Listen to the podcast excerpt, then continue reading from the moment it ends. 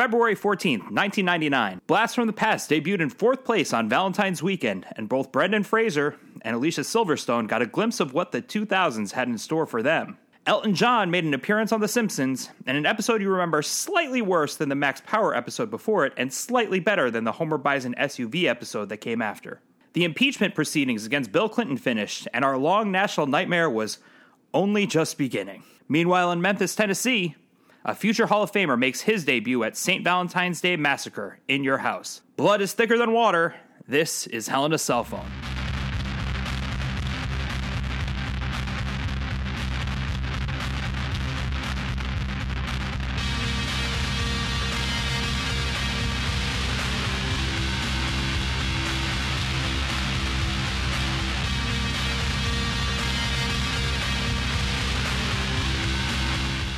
Welcome to another episode of Hell in a Cell Phone, the podcast where we attempt to make sense of the attitude era of WWE 20 years later.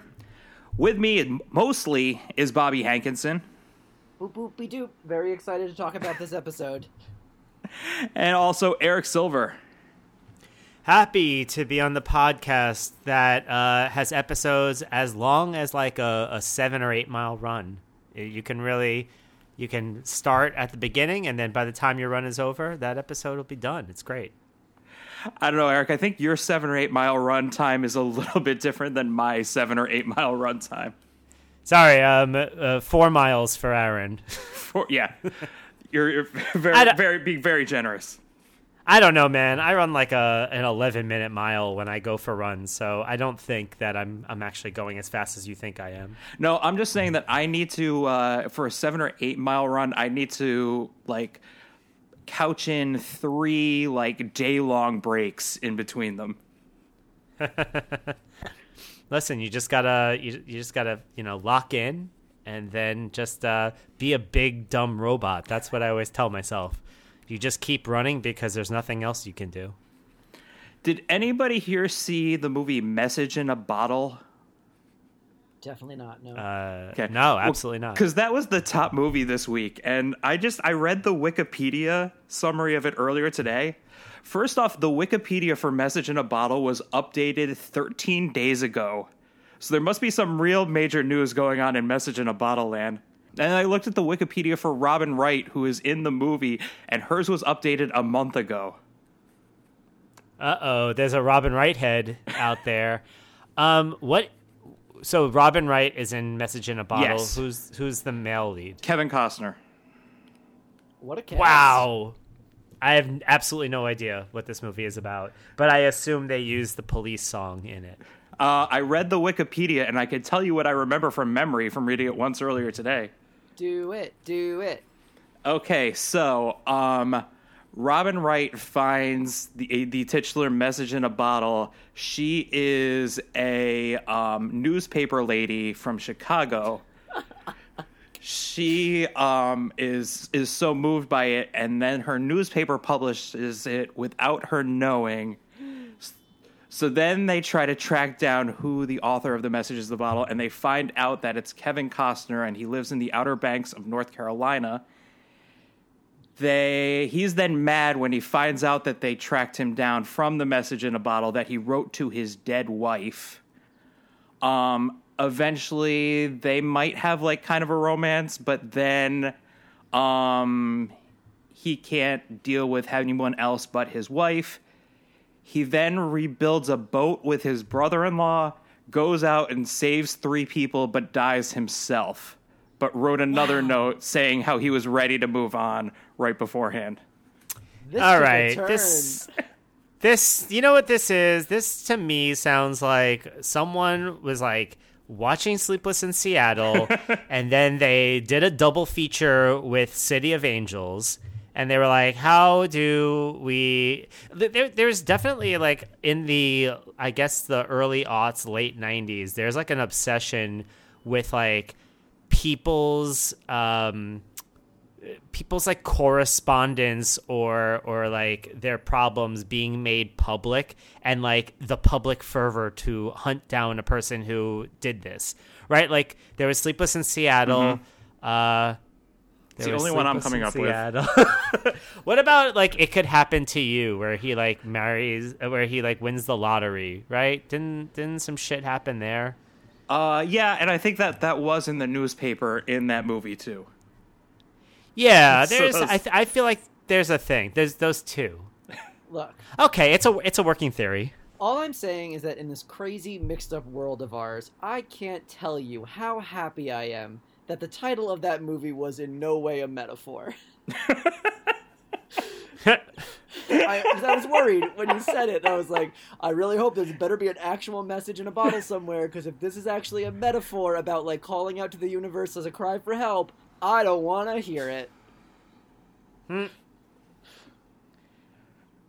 No, we're we're still never ready for like uh, a metaphorical title that has nothing to do with like a literal component. Yeah, How to Lose a Guy in 10 Days, Life is Beautiful, all extremely literal titles for the films. yes, The Joker. There was a Joker in it. Uh, man. Also, in my pop culture blind spot, Angel of Mine by Monica was the top song. Oh, bitch. Okay, I got a question. I, I got a story for you right now. okay. My eighth grade, my it might have been seventh grade, but it was definitely in that realm my best friend Dan. He was we were like inseparable, joined at the hip for like sixth grade through probably like tenth grade. Um, he was dating this girl whose name is I will say uh, completely and fully legally on this podcast, Annie Marquetta, because that's such like the name of a character in this story. So uh-huh. uh, Annie Marquetta, again, such a middle school girl name. She, even though she is not forever a girl in middle school, anyway, uh, she was dating him they were like boyfriend girlfriend you know they would like go to, like our moms would drive us all to the movies kind of thing and she wrote him a letter once and it was just the lyrics of angel of mine it was just the lyrics written out on a piece of loose leaf paper stuffed in an envelope with a fucking stamp and mailed to his house did did she say that it was from Angel of Mine, or did she claim it as her own? Oh no no no! It was just like, hey, you know, I thought these lyrics were appropriate, and so uh, I think we might have been like just ahead of AOL Instant Messenger away messages at this point. So this is what we did back then, kids. We literally hand wrote lyrics onto loose leaf paper, apparently, uh, to get attention. So three things. Uh, the first is yes. was that the same uh, f- the same friend who you almost ended a friendship with because he didn't um, understand your respect for mankind? It is actually yes. Yeah. Correct. Wow. Mm-hmm. I, I keep up with the Bobby picture. Hankinson lore. Yeah, the, the Bobby uh, Hankinson cinematic universe, if you will. Yes, yes, the extended universe. Uh, the second question I have is: Was Monica the same person who also sang with Brandy? Uh, the boy is mine. Yes, she was. So, so she's big on titles that have things that talk about what belongs to her. very possessive. Very possessive. Yes. That Monica. Monica is a capitalist at heart. Truly. Yeah, yeah, exactly. She she's uh, uh very yeah, very into her belongings. Uh, and then the final thing is, you know, uh, it's funny the whole like you know wrote lyrics down and sent it to somebody. Um, when I was like, I I want to say in like fourth or fifth grade, I had a crush on a girl, and fucking stupid me, I like called her up and I and I played like the mm. Beatles over the phone oh. for her, oh. thinking, yeah, I. You were like John it was Helter Skelter without, without the energy. yeah, no, I, I played Blackbird. I don't even. no, I played I Want to Hold Your Hand or or oh. like something something ridiculous. That's that's so sweet. Cute. Yeah. Well, I'm it's, I'm it's embarrassed. Mort- it's it. well, it's mortifying, but it's also adorable. Yes, it's mortifying. I do like that you recognize I, that you didn't have the upper arm strength to hold a boombox over your head. yeah, listen, listen. I'm not gonna like ride all the way down to her house, fucking stand out there. I'm gonna do this from the privacy of my own living room and Truly. just hold the stre- stretch the phone with the cord all the way over to the speaker from the kitchen. So I had never heard "The Angel Is Mine," uh, or Angel of Mine. the Angel. I'd never heard it before. Said it now before. The, um, the angel is mine. So I put on the video earlier today, and I was like, "Oh shit, is that Tyrese? Is this where Tyrese got his start?" Then I had to learn through Wikipedia that Tyrese had an entire musical career that I had no idea about before he was the star of the Fast and the Furious franchise. Yeah, I think he was model first, musician second, actor. Still waiting on that one to really kind of settle in. Uh, Wait, what? he was a he was a model first, then a musician. No, no, no, no. I I, think- it just sounded like you were besmirching Tyrese, Oh, who is yeah. fucking incredible in the Fast and the Furious series. again a series of films that are a blind spot to me. I've only seen Hobbs and Shaw. That's the only Fast and the Furious movie I have ever seen. I tried Bobby, to watch, I've never seen him either. I tried to watch um, them from the beginning fairly recently because I was like, truly, I cannot go on like this. And I tried, and I, it's really hard to start at the beginning because it's like it's like from another. They're like they were made on another planet. Oh yeah. at this Oh, point. hundred percent, hundred percent. I, I, I kind need actually- to find a better place to jump in. Um, you could start with five. You'll Okay. be able to fill in the backstories, and that's when the Rock shows up, and that's when it get like five is the best one, Perfect. and it sets the template for everything to come. Um, four is kind of dour. Tokyo Drift has its moments and it's fun. I actually, um, you were just on Gina Bloom's podcast talking wrestling. I, I was, was- You guys should check it out. It's called Sweet. We're Um, talking about WrestleMania 36. Sorry. Okay, go on. Plug. Okay. Yeah, no. Um, I was I was also on Sweet, a ladies' guide to bro culture, talking about Too Fast, Too Furious, and kind of gained a new appreciation of it because it is from a completely different time. Um, it, it like it and, and it doesn't make sense in, in today's, especially in today's world, um, like of 2020. But uh, it's a fun little artifact in there too. But I don't know. Fast Five, I- go with there. I I only assume my episode it has yet to be scheduled. Uh, I am just I'm just uh, I've been leaving a, a few calendar dates open, so Well, I have a few few options to choose from. Well, here's the here's the questionnaire because I'm sure you could pitch something to her. What would be a, a an artifact of bro culture that you could be an apologist for? Oh man, Like if somebody wa had never seen this thing from bro culture, who what would be the thing that you would be the guide for for a woman to like? No, this is why we like it. the wraith, maybe the wraith. I love whenever the wraith goes up because it's so specific. oh, yeah, yeah. I guess that's it. Uh, I don't know. I guess I'll have to think about it. I that's the thing. I also kn- I, I I've I've very um. It's been very hard for me to identify with bro culture, so I think somebody would have to call it out for me for me to be like, oh, I guess that is bro culture that I like this. I didn't even realize. Yeah, I don't know, like Jaws, something like that. I don't Is if Jaws Jaw- bro culture? I don't Yeah. think Jaws is bro culture. I don't. I d- disagree. Jaws posters are bro culture. but Jaws Maybe like Quentin Tarantino is Quentin Tarantino bro culture, like Yeah. sometimes. Reservoir Dogs. Yeah, Yeah. the thing, but even but like I don't think Jackie Brown is bro culture. So it's Right. It's, I also can't. I also can't defend Tarantino, Yeah. so I don't really know if I can do it. few folks can. I do think that uh, Jaws is not bro culture. I do think Jaws as a film is honestly like great artistic achievement. Full stop. Yeah, no, it's an amazing movie. That's a very. It's a very very good movie. It's an Jaws incredible. posters. It like like Jaws is. If you if you're at like if I had to, I might say Jaws is my favorite movie ever made. But it's also about three guys in a boat, no Yeah. women hunting a shark. Totally. Also, um, guys, I think we're all forgetting something. Fight Club. oh, I could. I could defend Fight Club. I Fight actually Club. really like that movie. I'm she not may sure have if she's forgotten done. Fight Club because it's so on the nose. Yeah, it's very. I mean, it is the definition of bro culture. Yeah. Um. Well, Anyway. we'll see. By the way, I don't pitch. I get, you know, I'm. uh I don't. I don't. Your uh, offer only. Yeah, I'm offer only. I don't audition. Okay, uh, let's get into it. I'm so excited. It's so funny. I guess I guess we've just been so starved to talk to each other that we're like, guys, I could bullshit for two hours about literally all the things because uh, Honestly, I just I'm, want to talk to you. and and I'm I was very excited to talk about everything at, at the top, and I'm very excited to talk about this pay per view. Same here. Let's do it. Okay, so we are talking about the St. Valentine's Day Massacre in Your House, the last pay per view with the "In Your House" tag on it. Oh, that's a wrap on "In Your House." Not anymore. Unwrapped. Wait, wait, are they bringing it back? No, we're just all in, in our house. Oh, well, yeah, that's no, true. Also, they're literally doing NXT in your house. Sorry if, if you guys are behind on this week, but they're doing a pay per view NXT in your house with the in your house branding, the exact pink, yellow, blue font. They announced it on Wednesday on NXT. Shawn Michaels and Triple H. I want to say it's the 25th anniversary since the first in your house. Um, so they're doing in June NXT Takeover in your house.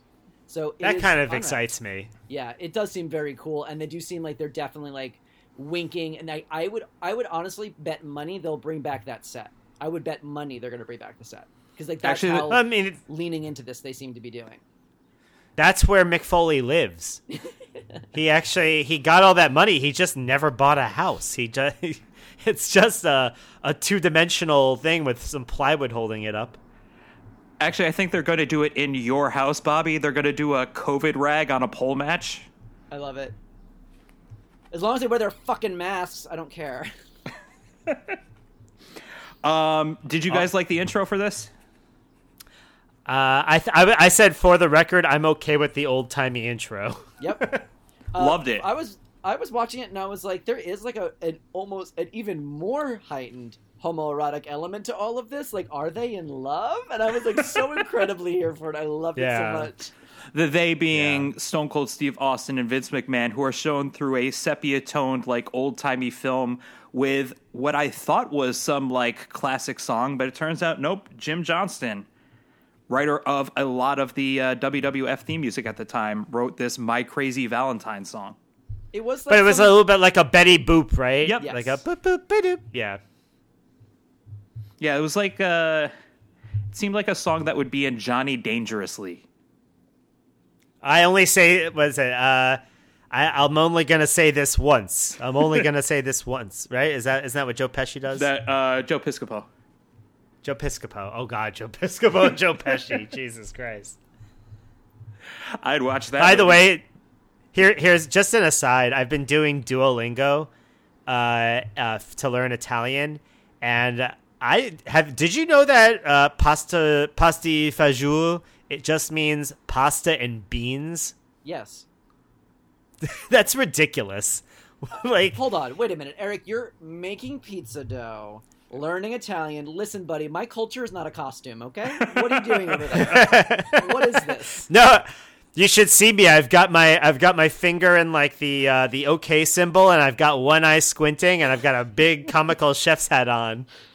Listen, next thing you're gonna tell me that you're gonna be like calling me in the middle of the night about how worried you are about me, like my mother. Like I don't un- like this Sicilian uh, energy uh, you're bringing. You you know I'm actually gonna I'm trying to get Italian citizenship. I did not know that. Did we did we not talk about this? Yeah. No. My wife my wife is an Italian citizen. My wife. And I mean I know you, I know yeah. is Italian obviously, but I didn't realize she was an Italian citizen. Yeah, no, she's first generation uh, American. Her mom uh, was born, uh, you know, like lived in a small village outside of uh, Rome. Literally was so poor that there was a, a town dog, and she just called the dog Gano, which means dog. like the, she just ran around in bare feet and like befriended a wild dog. Uh, and I guess like you know, at some point uh, when Talia was able to, she was like, "You should get a uh, an Italian passport," and so Talia did that, did that, and you know, has citizenship. And if once I'm married to Talia for three years, I believe I can um, I can apply and also get citizenship, but I need to pass a fluency test. Wow. We're just that? looking. Uh, we're just looking for all the ways to get off of this sinking ship whenever we can. oh yeah, I'm gonna go to Italy where they've got it all figured out. they they they're literally piling their dead in the streets and like calling it a tiramisu. Uh, I'm like, I gotta get out of America. We don't. We, Europe's got the answer. Anyway, literal. T- their lady fingers are literal fingers. Okay. Um, By the way, I was super surprised that um, you know, I shouldn't be that surprised, but it's really shocking to me that even Jerry Lawler has a hometown crowd. I was gonna say cheering for Jerry Lawler feels a little like cheering for OJ. It was like very unsettling.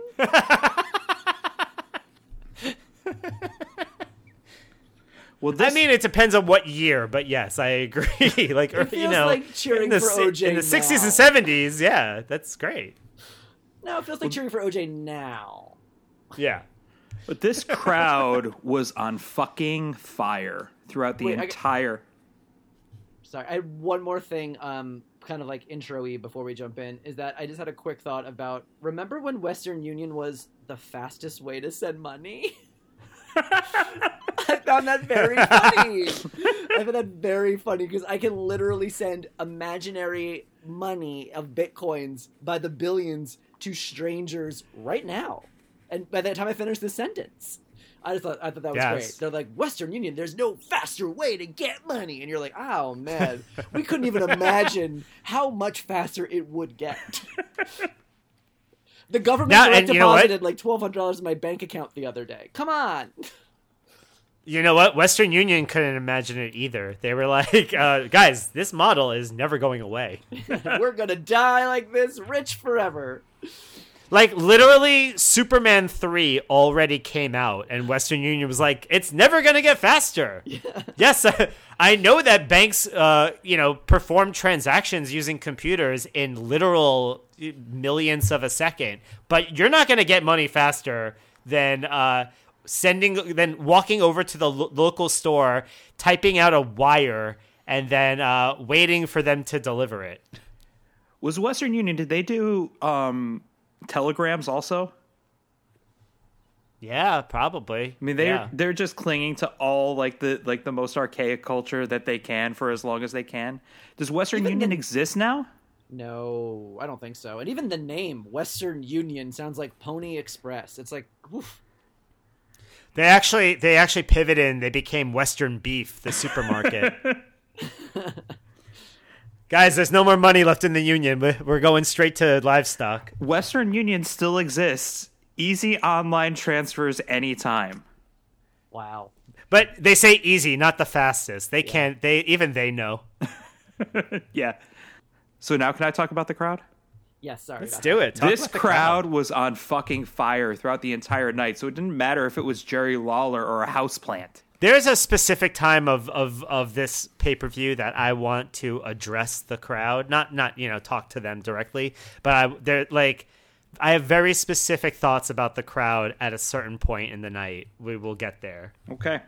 Well, should we go to the first point in the night? Sure. Goldust versus Blue Dust.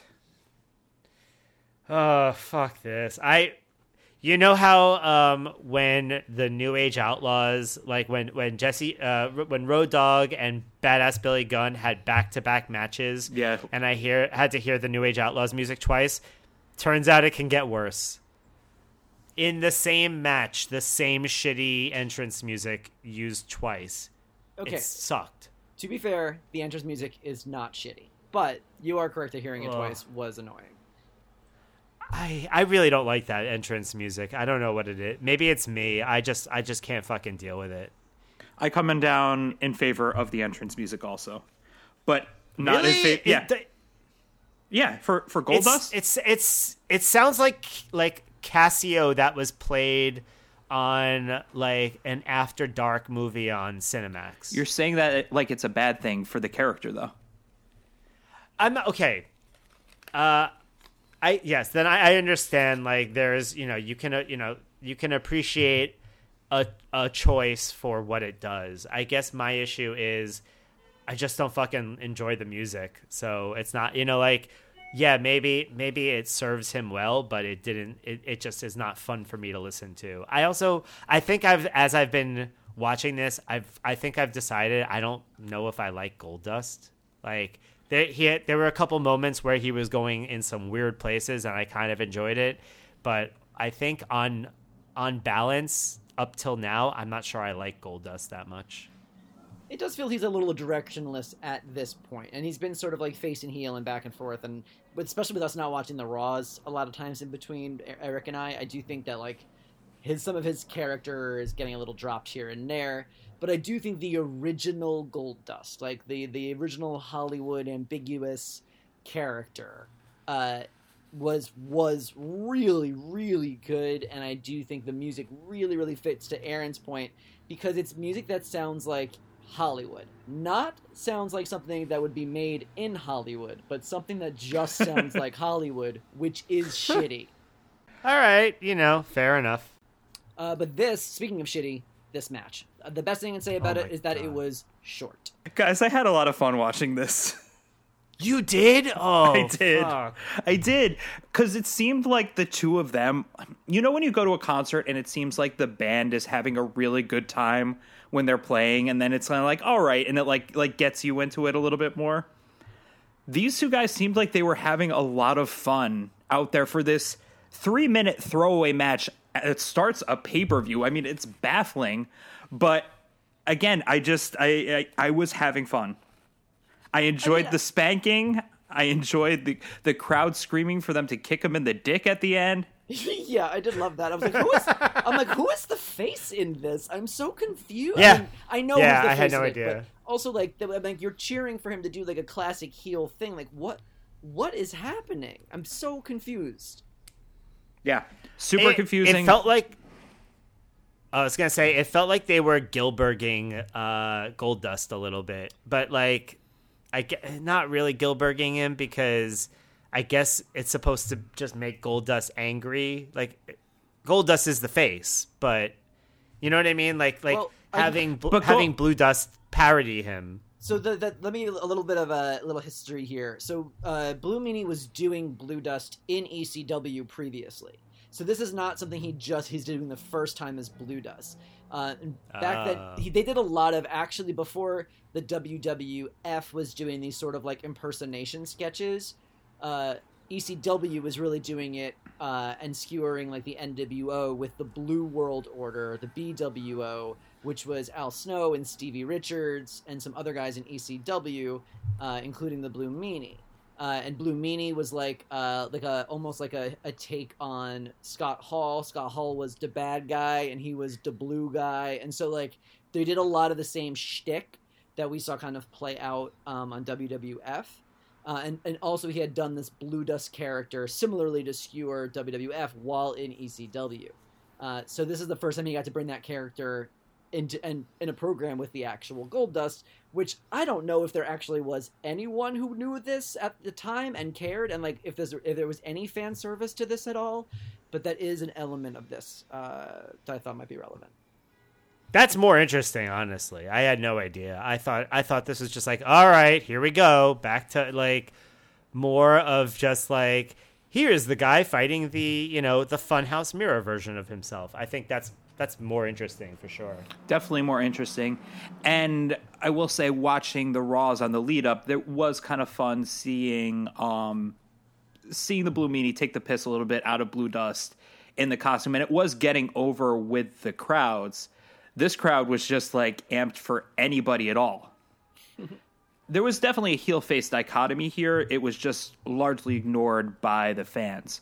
Goldust right now was in a pro- little bit of a program with Al Snow where he kidnapped Head, and it was Blue Dust who returned Head back to Al Snow. I, I mean, I will say for you know back to this crowd when you're cheering for Jerry Lawler, then clearly any you know anything goes. You're on board for all of it. Like maybe maybe everybody in Memphis was just happy to get out of the house. And again, I'm not going to die on any hills here. I definitely did not just need to see Blue Dust cum gutters when he uh, yanked up the onesie, but I had fun watching this. Listen, I'll make you die on this hill. I don't care if you want to or not. I will kill you on this hill.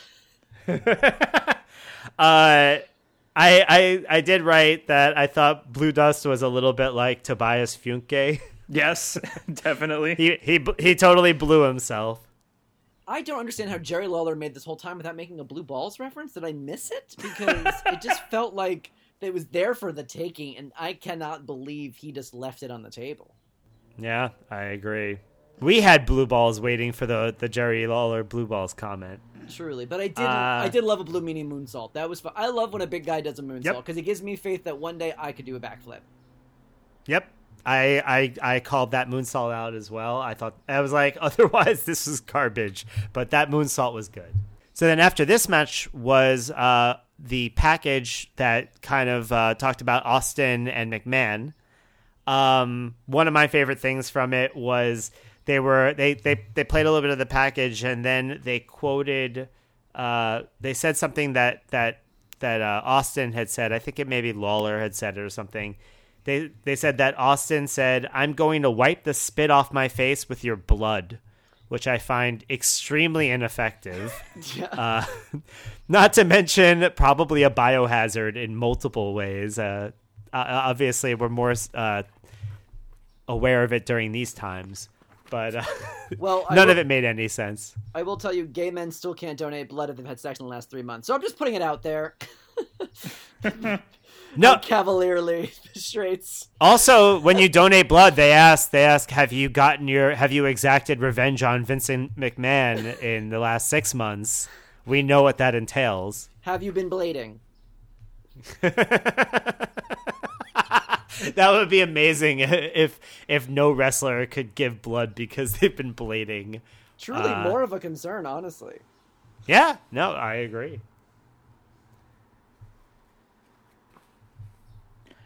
So after that, we went to the Hardcore Championship match: Al Snow versus Bob Holly. Now, this is uh, for the vacant Hardcore Championship match, previously held by the Road Dog. Uh, at this time, the Road Dog had requested to go to rehab. So he relinquished the title and he is getting the help he needs. Uh, Road Dog also, it's, I guess, worth mentioning, uh, is a veteran of Operation Desert Storm and all kinds of things like that. Had his share of demons, uh, but uh, unlike most wrestlers who are forced to go to rehab when it's become a problem and unsafe for everyone around them, Road Dog actually is a pretty, from all all accounts, a very stand up, uh, solid guy. Uh, faces demons head on, asked for the help he needed, got the support he needed. Uh, but that's why we ended up with a vacant hardcore championship at this time. Uh, what was his uh, what was his his drug of choice? I don't know. I, I imagine. I mean, most of these, when it's uh, unless told Percocets or something, it's usually some kind of, of pain medication. It's usually some yeah. because it's usually something that they get an injury and then they they take a little of this because they have to stay on the road and they take more and more of it because they build up a tolerance and it's tails all this time. Um, we'll talk a little bit more about that specifically in a bit in a couple more matches, but uh, that issue specifically. But I, so I don't know technically what Road Dog's issue was. If it was the bobble, if it was pills, if I had to guess, just based on trends, I would say it's probably some kind of uh, painkiller of some kind, but truly that's just speculation. In the meeting, he's like, and then one day, me and my partner are just going into the sewer trying to pull the car keys out, and I realized I couldn't. I hit I hit rock bottom, and then I got hit with the rock bottom.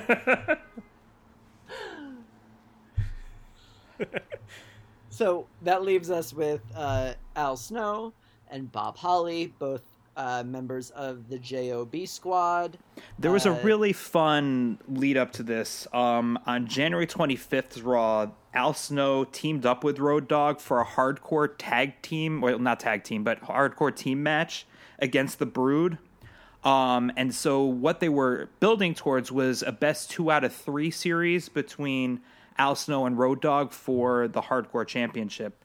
Instead, on February 13th, the night before, on a special Saturday episode of Raw, Al Snow, without the Road Dog there to fight, goes out and fights himself, puts himself through a table. Bob Holly comes out and is like, "What? What the hell are you doing, man?" Which leads to a fight to them and leads to this match tonight. Great, love it. Damn. it. Al Snow was fucking great. Al Snow, and like the more you know, obviously when I was watching this as a child, I didn't have the internet, and so like I didn't know anything about any of the behind the marks. I, I was strictly a mark.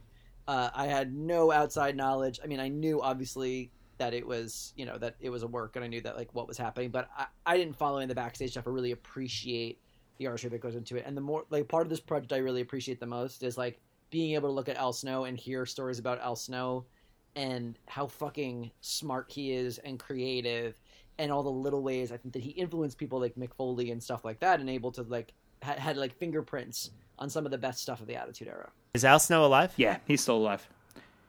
Yeah, and oh, training so also. Yes. uh, training other wrestlers. Yeah, he operated a school for a long time. That's so dope. I, I don't even know how much I want to wrestle, but I would I think I would want to like go to his school just to be around him. But yeah, just a fun uh knockdown hardcore match that went all over the place in the building.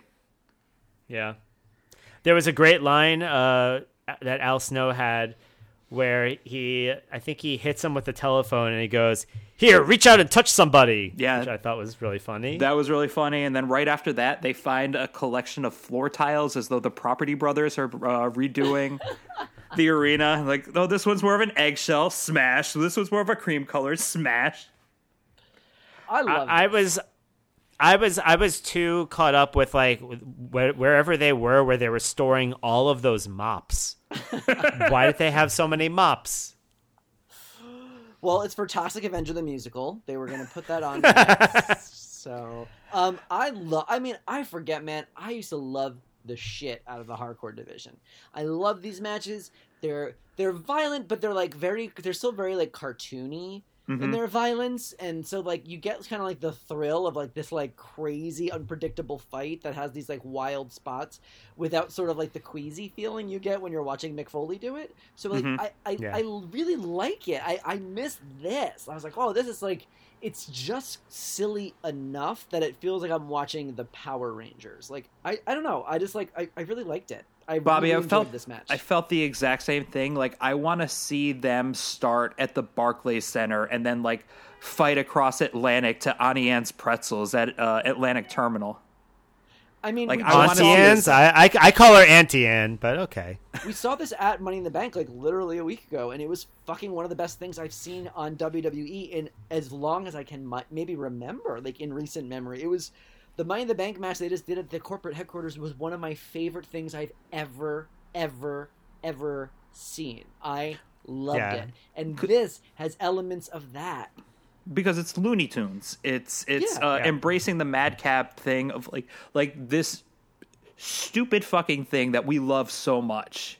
And just remembering that, oh, it can be this stupid fucking thing and still be great at the same time they can still. I think sometimes what the WWE does, and we're going to see them do it a lot in these pay per views that we watch in the time period we're in, is like when they do something sort of gonzo bonkers, they forget to also do like the physicality and the storytelling, the physical storytelling that we that really makes wrestling unlike anything else on earth, and the mm-hmm. things that we really love.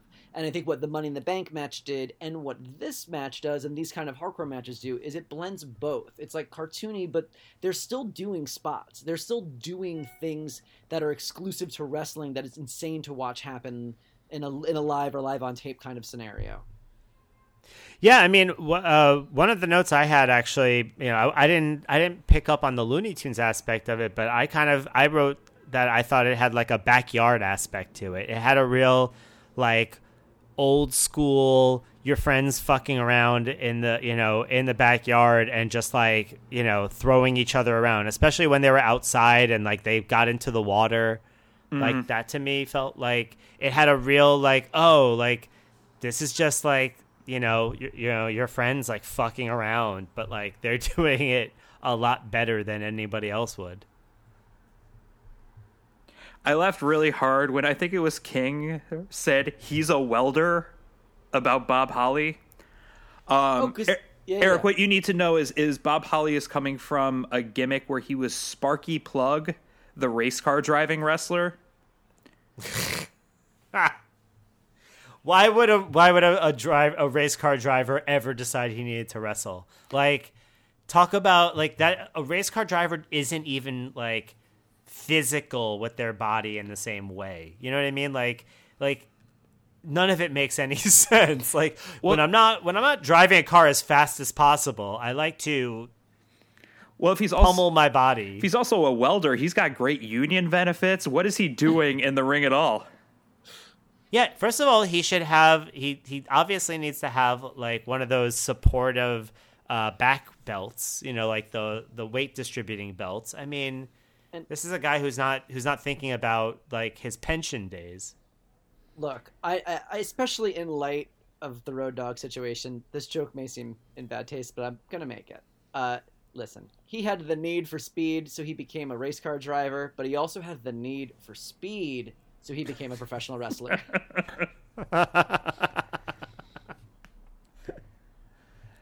I will allow it. I got a little nervous as they got down by the uh, the Mississippi River there. That was the exact same way that Jeff Buckley died. Yeah, and it's weird because he was a good swimmer. You know, that's just uh, a ba- a bad undertow will take you. Wow. What was that? Fuck, that was a horn because everybody here sucks. Listen, even in even at the end of the world, people are shitty drivers in Brooklyn. Hey, I'm podcasting here. When, this, when we get back, Bobby, do you want to go to the finish, Uh, sure. or do you want me to? Just- I can do it. Um, no, I remember good enough at least. I think, or you could jump in if I if I Okay. if COVID brain is is too mushy. Um, we good, Eric? Yep. Okay. So they end up fighting down by the banks of the great Mississippi River, and uh, which I think is dope because it's it is truly must be so fucking cold. Bob Holly is wearing spanky pants, and they are jumping in the fucking Mississippi River like lunatics. First of all, my least favorite spot though was when they smashed each other's heads into the rubber tire. I was like, "Thank you." Like that sounds like very cozy and easy. Uh, anyway, uh, but they fight back onto the bank. At one point, I think it's Bob Holly breaks a stick onto the back of Al Snow, which ricochets, the like breaks, and the piece goes flying directly at the camera, which was kind of dope. Um, then they fight, fight, fight, fight, fight. Bob Holly ends up wrapping Al Snow in chain link and pinning him to become the new hardcore champion. By the way, you were supposed to be wearing your 3D glasses for that um, that stick uh, spot. Oh, here I had my smell-o-vision card the whole time, sitting around like an idiot. Oh, good, you smelled the Mississippi. and you were supposed to be taking your 3D penicillin after you were in the shallows of that river.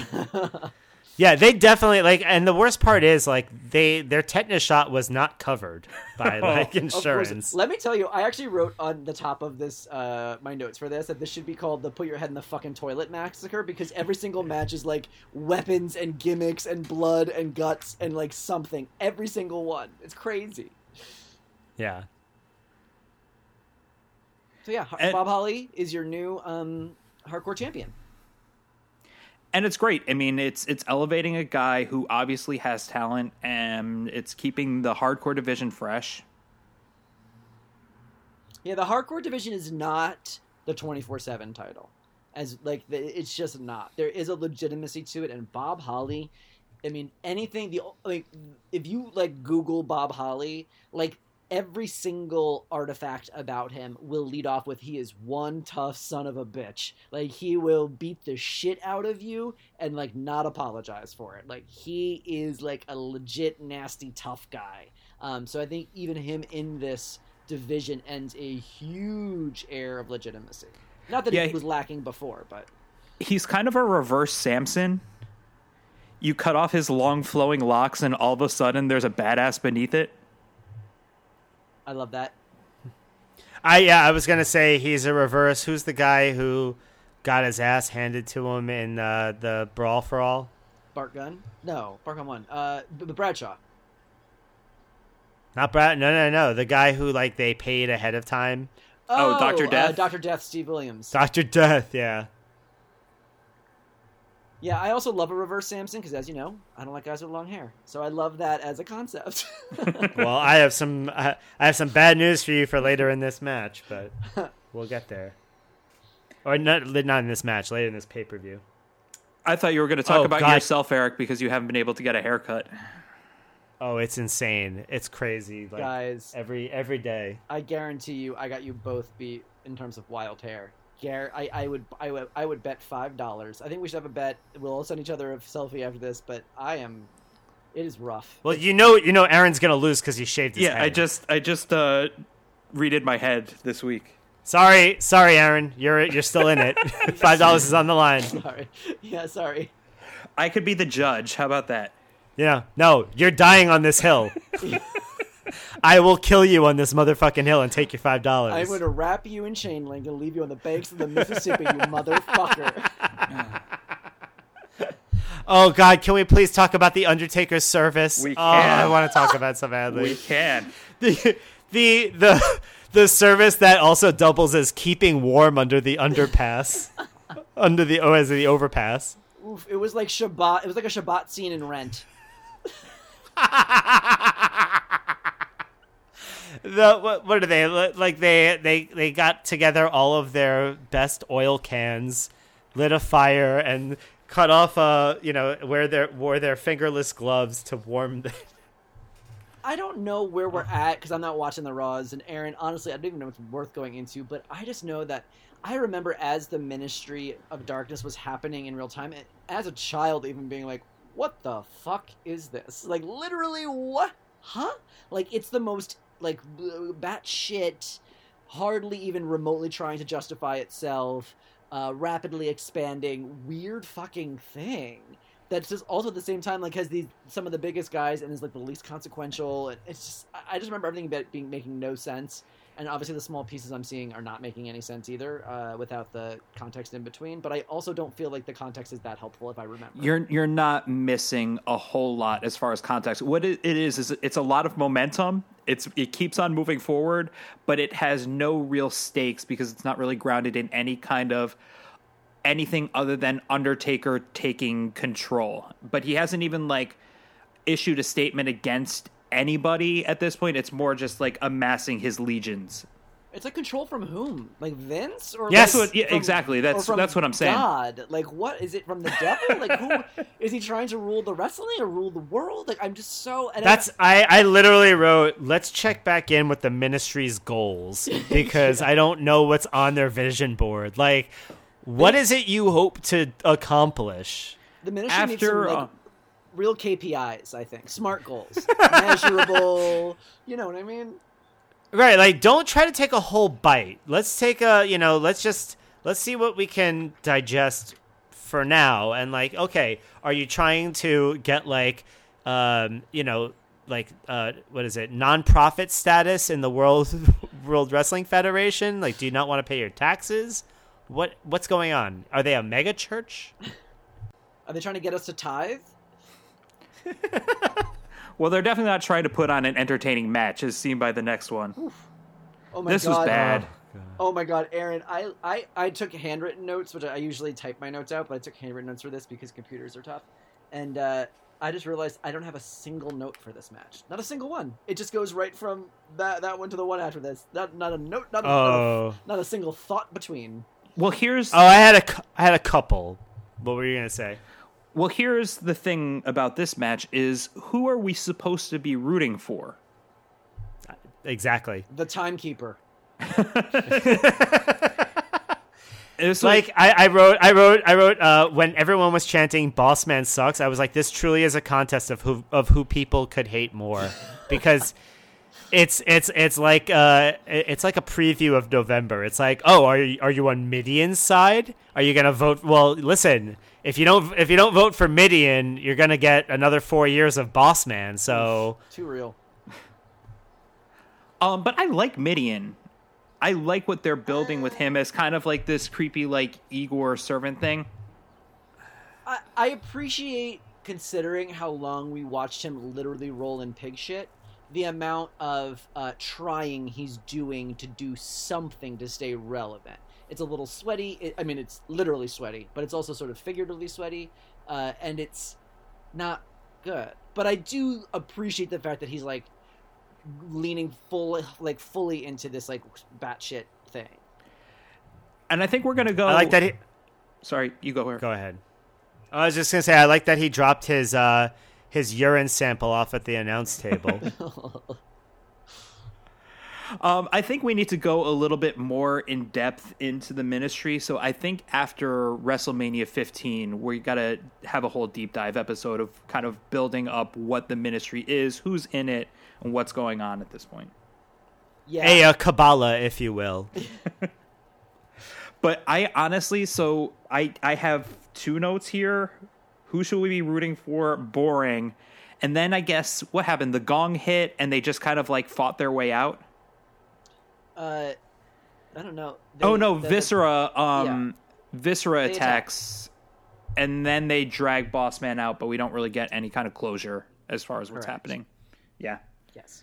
Cool. I by the way, I, I like I like Mabel's upgrade in names to from Mabel, which is a weird name, to Viscera.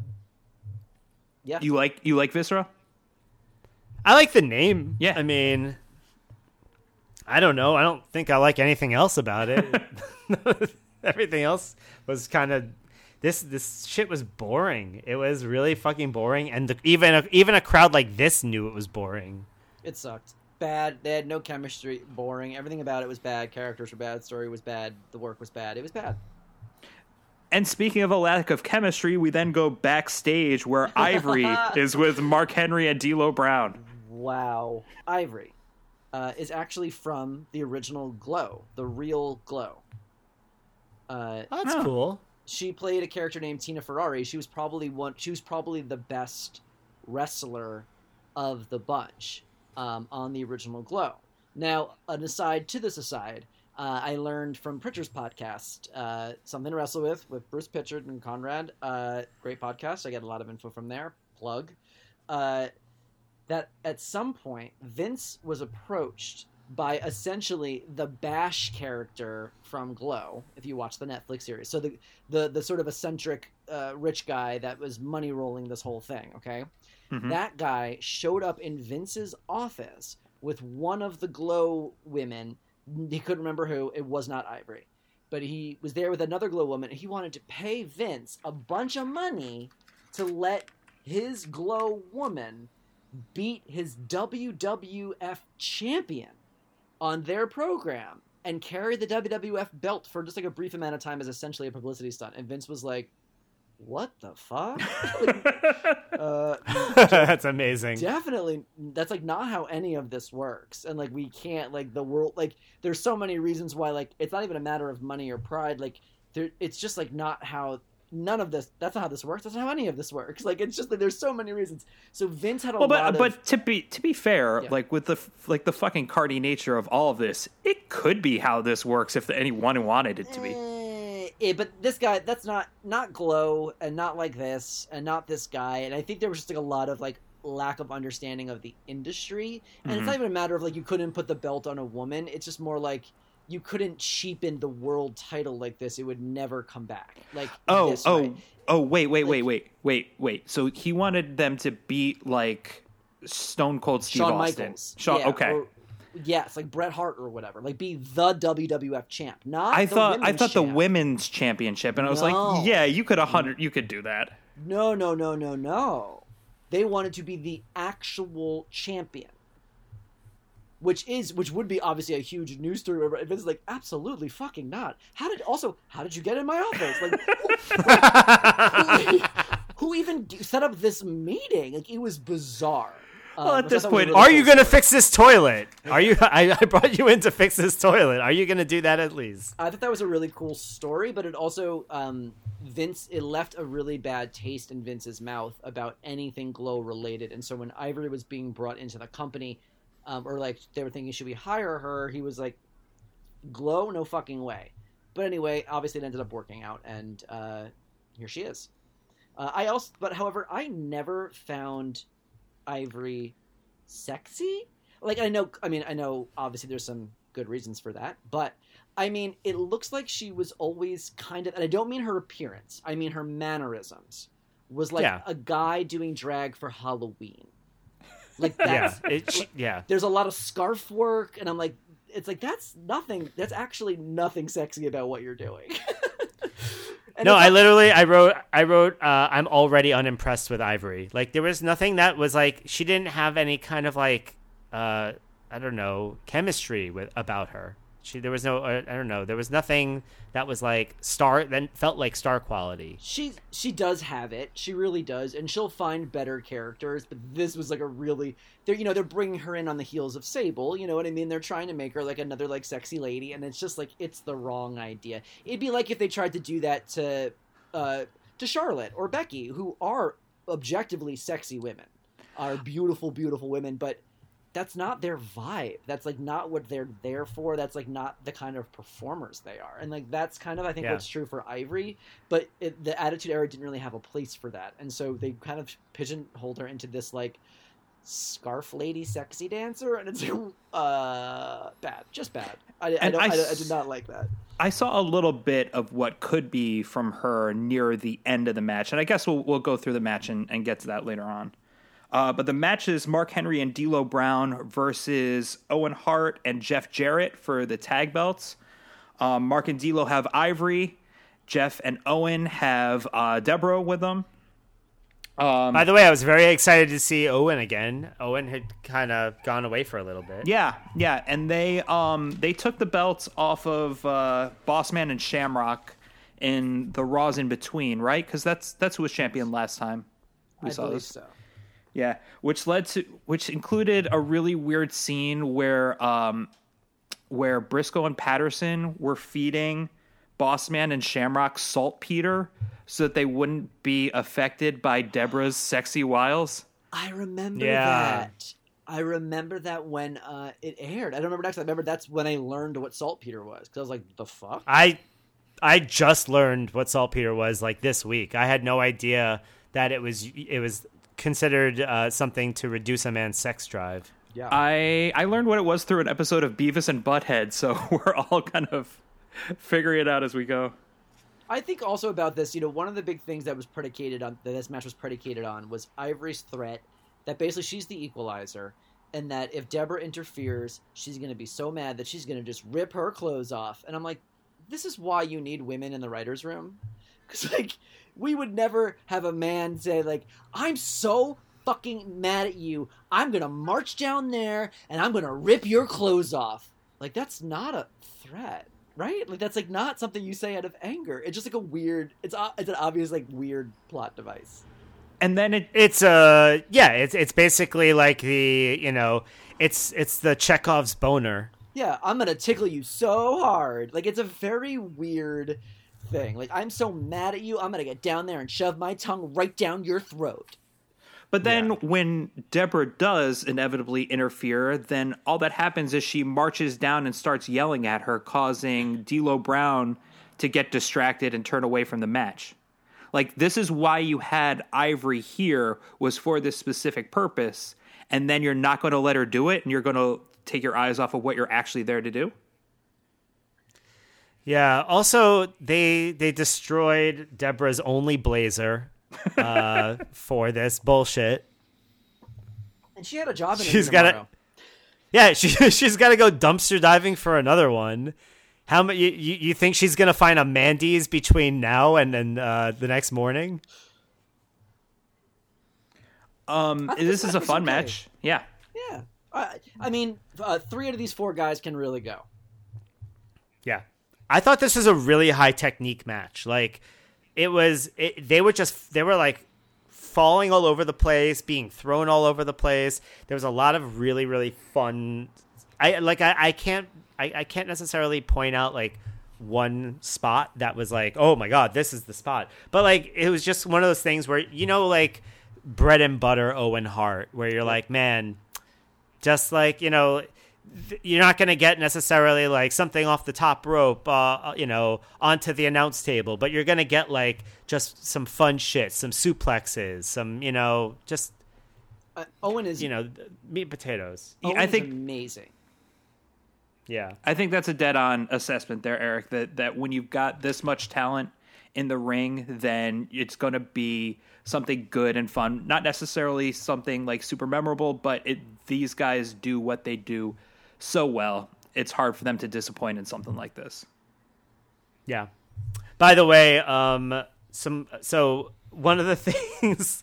Did you guys catch when uh, the king described? I think he was maybe describing Ivory, uh, and he referred to her as like Valentine's Day chocolate. No, uh, I didn't. Did you guys catch that? No. He he said like Valentine's Day chocolate, chewy inside, and I was like, "What the fuck?" I liked one uh, when I forget. I think Jerry Lawler said that Mark Henry was childlike when it comes to women, and Michael Cole went, "Oh yeah. yeah, how yeah. so?" And then there was like an awkward pause, and I was like, "I hate yep. what's happening. Like this is you, you don't have to sell this. You don't have to sell Mark Henry likes women. It's okay. We get it." But like it's also childlike. Like he's he just has a wonder when he sees them. like what the fuck is wrong with you guys? But also So kind of Also- weird. Like that that Uh, the hug that he went in for Ivory was downright wholesome. Yes, and then literally, because I wrote this down, my note was during the hug, like that exact moment is when I think it was Michael Cole that said he exudes sexuality, and I was like, not right now, he ain't. Uh, by the way, they were there was a there was a part where they were talking about D'Lo and Mark Henry's uh, women troubles, and they were like going through the list, and one of them was like Sammy. I don't know Oh, who Sammy uh, was. Eric, It's tra- wait, deeply wait, just wait, just wait, just wait. We're we're doing doing a deep dive of Mark Henry's relationships coming soon. Oh boy! Oh, by the way, I don't know if this is a, this might be a good place for it. Um, I finally, you know, in our last pay per view, there was the um, unknown uh, female fan assailant, and I finally think I figured out who it was. Okay. Cloudy. okay. No, it was uh, Trish Stratus, right? Nope. No, No, it wasn't Trish. Oh, I thought I had it. no, Eric, you're not gonna guess it. And honestly, it's like it, you're you're not gonna guess it, and you're also not gonna be like happy with the reveal, so it's not even really worth thinking about more. Wait, was it Big Show? Um, Spoilers. All right. I I will say I I saw Ivory like the attack that Ivory did on Debra. You could see like the wheels turning in her head. It's like okay, this is the time that I do it. And then I noticed her shoes and the fucking platforms that she had to run on. I'm like, okay, I'm gonna excuse any kind of look of concentration on your face because moving around in those things as fast as you're doing has got to be a fucking chore.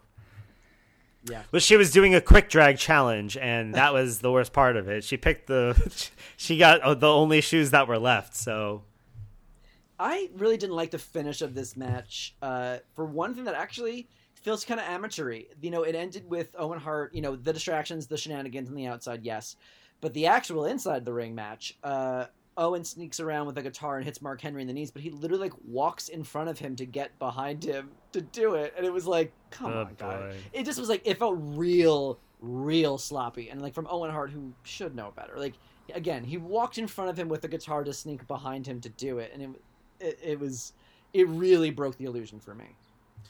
I think I think once the once like the Ivory and Debra shit started coming out, I think everything devolved, right? So every people stopped playing to the top of their intelligence. It started being like, okay, how do we get to the part where where we get to see Debra's like clo- you know, top being torn off, and Yeah. and that's what it was. Someone needed to, to like swipe edit this scene for sure. It mm-hmm. definitely ran off the rails.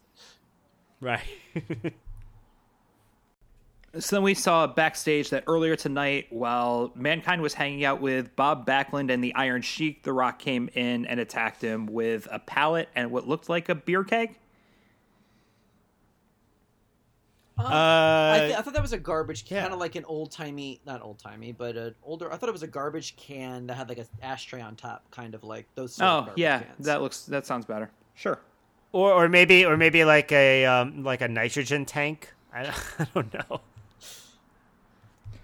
Uh, Um, I like that. I like that Mick Foley was giving the play-by-play on him getting hit as he was watching it.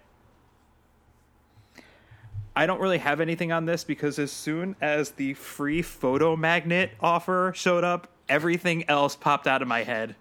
Right, because you were printing out your bill, you were putting it in an envelope, you were putting a copy of your social security card in it, you were putting out your thumbprint, Right. you were licking it with your DNA, and then you were mailing it off to the WWF, who would have no Right. other means or no other reason for it other than sending you a free magnet. Send us the name of your first pet and uh, the last eight digits of your of your credit card number. Could you imagine paying like fifty dollars for this shit and then having to mail them a bill to get a free fucking magnet? It would be amazing if the WWF was just a scam to collect people's information, and then all of a sudden the wrestling just uh, magically started working, and the scam just dissipated. but somewhere they've Right, got like, like- a storehouse of all these like all this information. And they sell. To It's like the producer- it- I'm sorry. It, it, it's like the producers where they're like, you know, we actually can just make more money wrestling than uh, than just credit, performing credit card fraud and identity theft. Also, uh, I think now would be a good time to note this is exactly one week after Ken Shamrock and The Rock guest starred on an episode of that 70s show. Wow. I can't imagine Ken Shamrock in any position where people have to like listen to him talk and and like react. Like and I can't like in the seven in that 70s show is is there like at one at least one part where he just goes like Rah! Um, like I his eye pops. I Does haven't belly to belly suplex uh, Ashton Kutcher at any point? I haven't watched this episode since February 7th, 1999, but I do believe Eric, yes, there was a time where he just goes, uh, and then he says something like, I give and I give and, it, and nothing is enough. And that's his only scene. Wow. I'll take it. Okay. Oh, by the way, just to briefly touch back on on the um, the magnet, you know that mailing address was in my in the the neighboring town next to my hometown, our, uh, Rockville Centre. Uh, weird that they I don't know why they have like a a PO box or whatever in Rockville Centre, Long Island, but they did. You were just mailing it to Vince Russo directly. It had to be for some kind of tax purposes. Right? Like like they're like uh we can't get this in Connecticut. They'll they'll trace us. So Ken Shamrock is facing against Val Venis for the Intercontinental title with Billy rocking the ref outfit um, because Earl Hebner has said that because Ken Shamrock is so crazy, he will not allow any of his refs to officiate this match. I love that Ken Shamrock is so crazy he holds the steel chair upside down. from the from the raw package recap, I was like, I do remember that as as a kid that Ken Shamrock did like he always held the chair kind of upside down like that, and I still think it looks kind of cool. You could get a better grip that way. Yeah, it just is like it also might hurt more because again, it's not as like uh the legs, which are not as broad. So like the literally the psi or whatever is higher, which is why they use the broad side of the chair because it spreads around the impact and it hurts less, which is why they hit the broadest part of your back, etc., etc. So I don't Mm-hmm. know. I thought it was. Uh, uh, I just, and also I think it looks fucking cool. It's not something I've clocked. It's something I'll look out for though. By the way, in that package, uh, I think at some point, like Shamrock's like, like yelling at Val Venis about like "Don't touch my sister," and I thought it would have been good if he had just said, "No one fucks my sister but me." Uh, yeah. I mean, if if this had maybe been like a few months earlier, like a year earlier, when they were still kind of figuring out what the Attitude Era was, that might have been something that would have happened.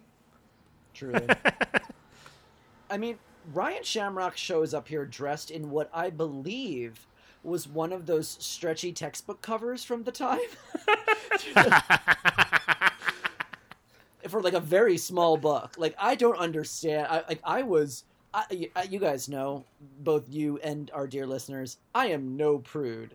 But man, I was like, oh my god, oh my god, is she okay? Can she move? Is that okay? I see. I think is that a labia? Like it was the smallest, tiniest, most form-fitting thing. And once Sable just wore handprints, and I think this was more revealing. yeah, no, it was. You know, there, there, it was like sausage casing. Jesus, I was like, honestly, even by the '90s standards, this is disrespectful. And and they're like, you know, his innocent. I mean, not that your clothing says what what it is about you, but like whatever they were going for with like the girl next door type of thing. I unless like was it supposed to be that Val Venis like tricked her out?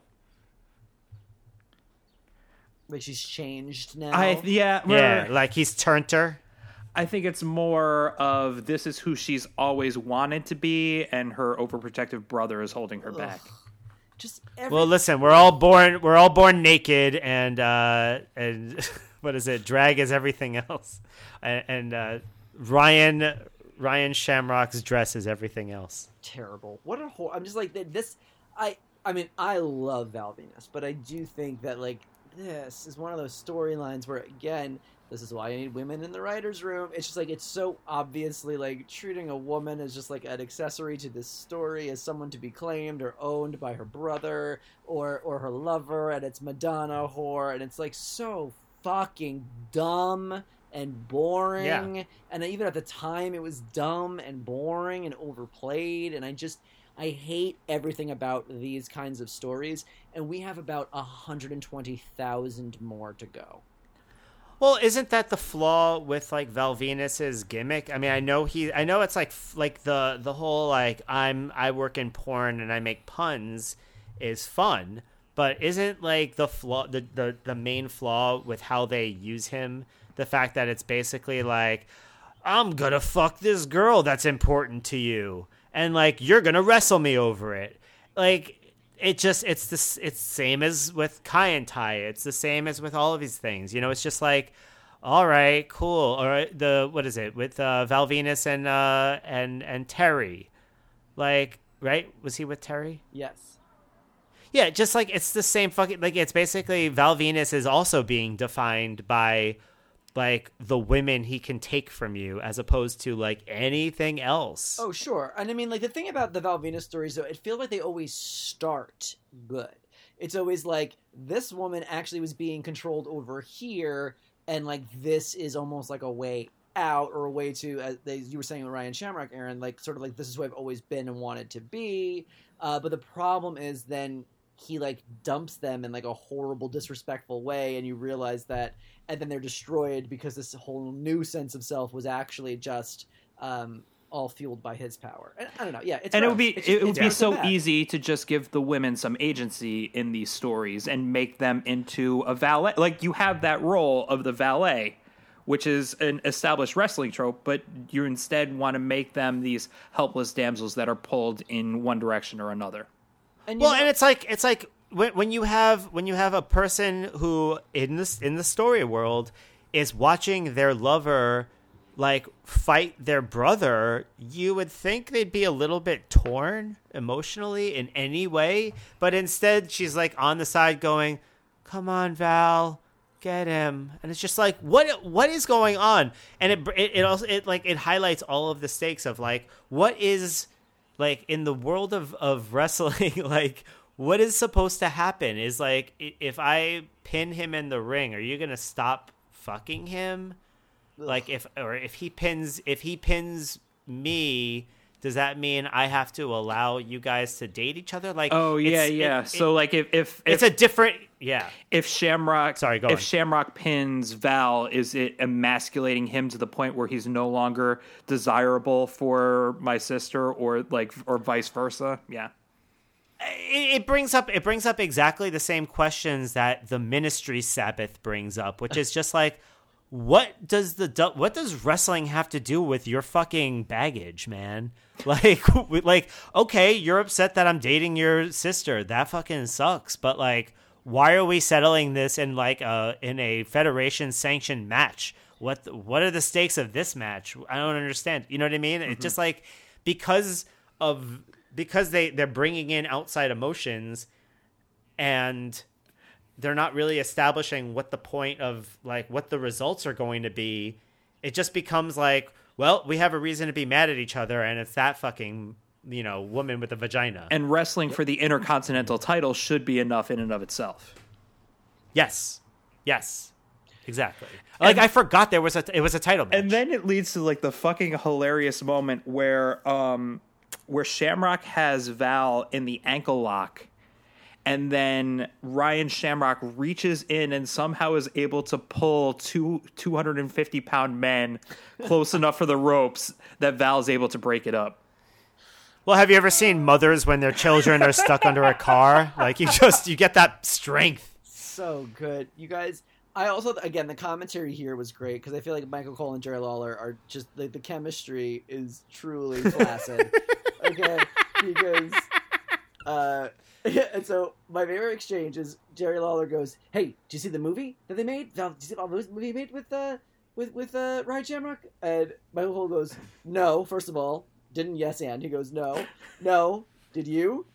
Which uh, was implied when Jerry brought it up, and Jerry goes, "Yes," and then no further information until yep. Michael Cole goes, yep. "Can you tell us more?" and then and wait, and then it gets better because then Jerry, after a very long pause, and should we know that Jerry Lawler is losing his voice this whole broadcast, so he's also like not delivering his best in terms of like quickness. But what does come out eventually is the director didn't yell cut. he yelled, throw water on them.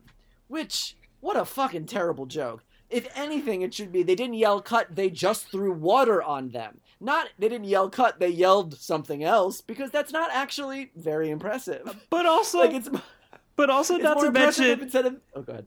but also not to mention the fact that we saw part of that movie earlier, and they're in a shower during it.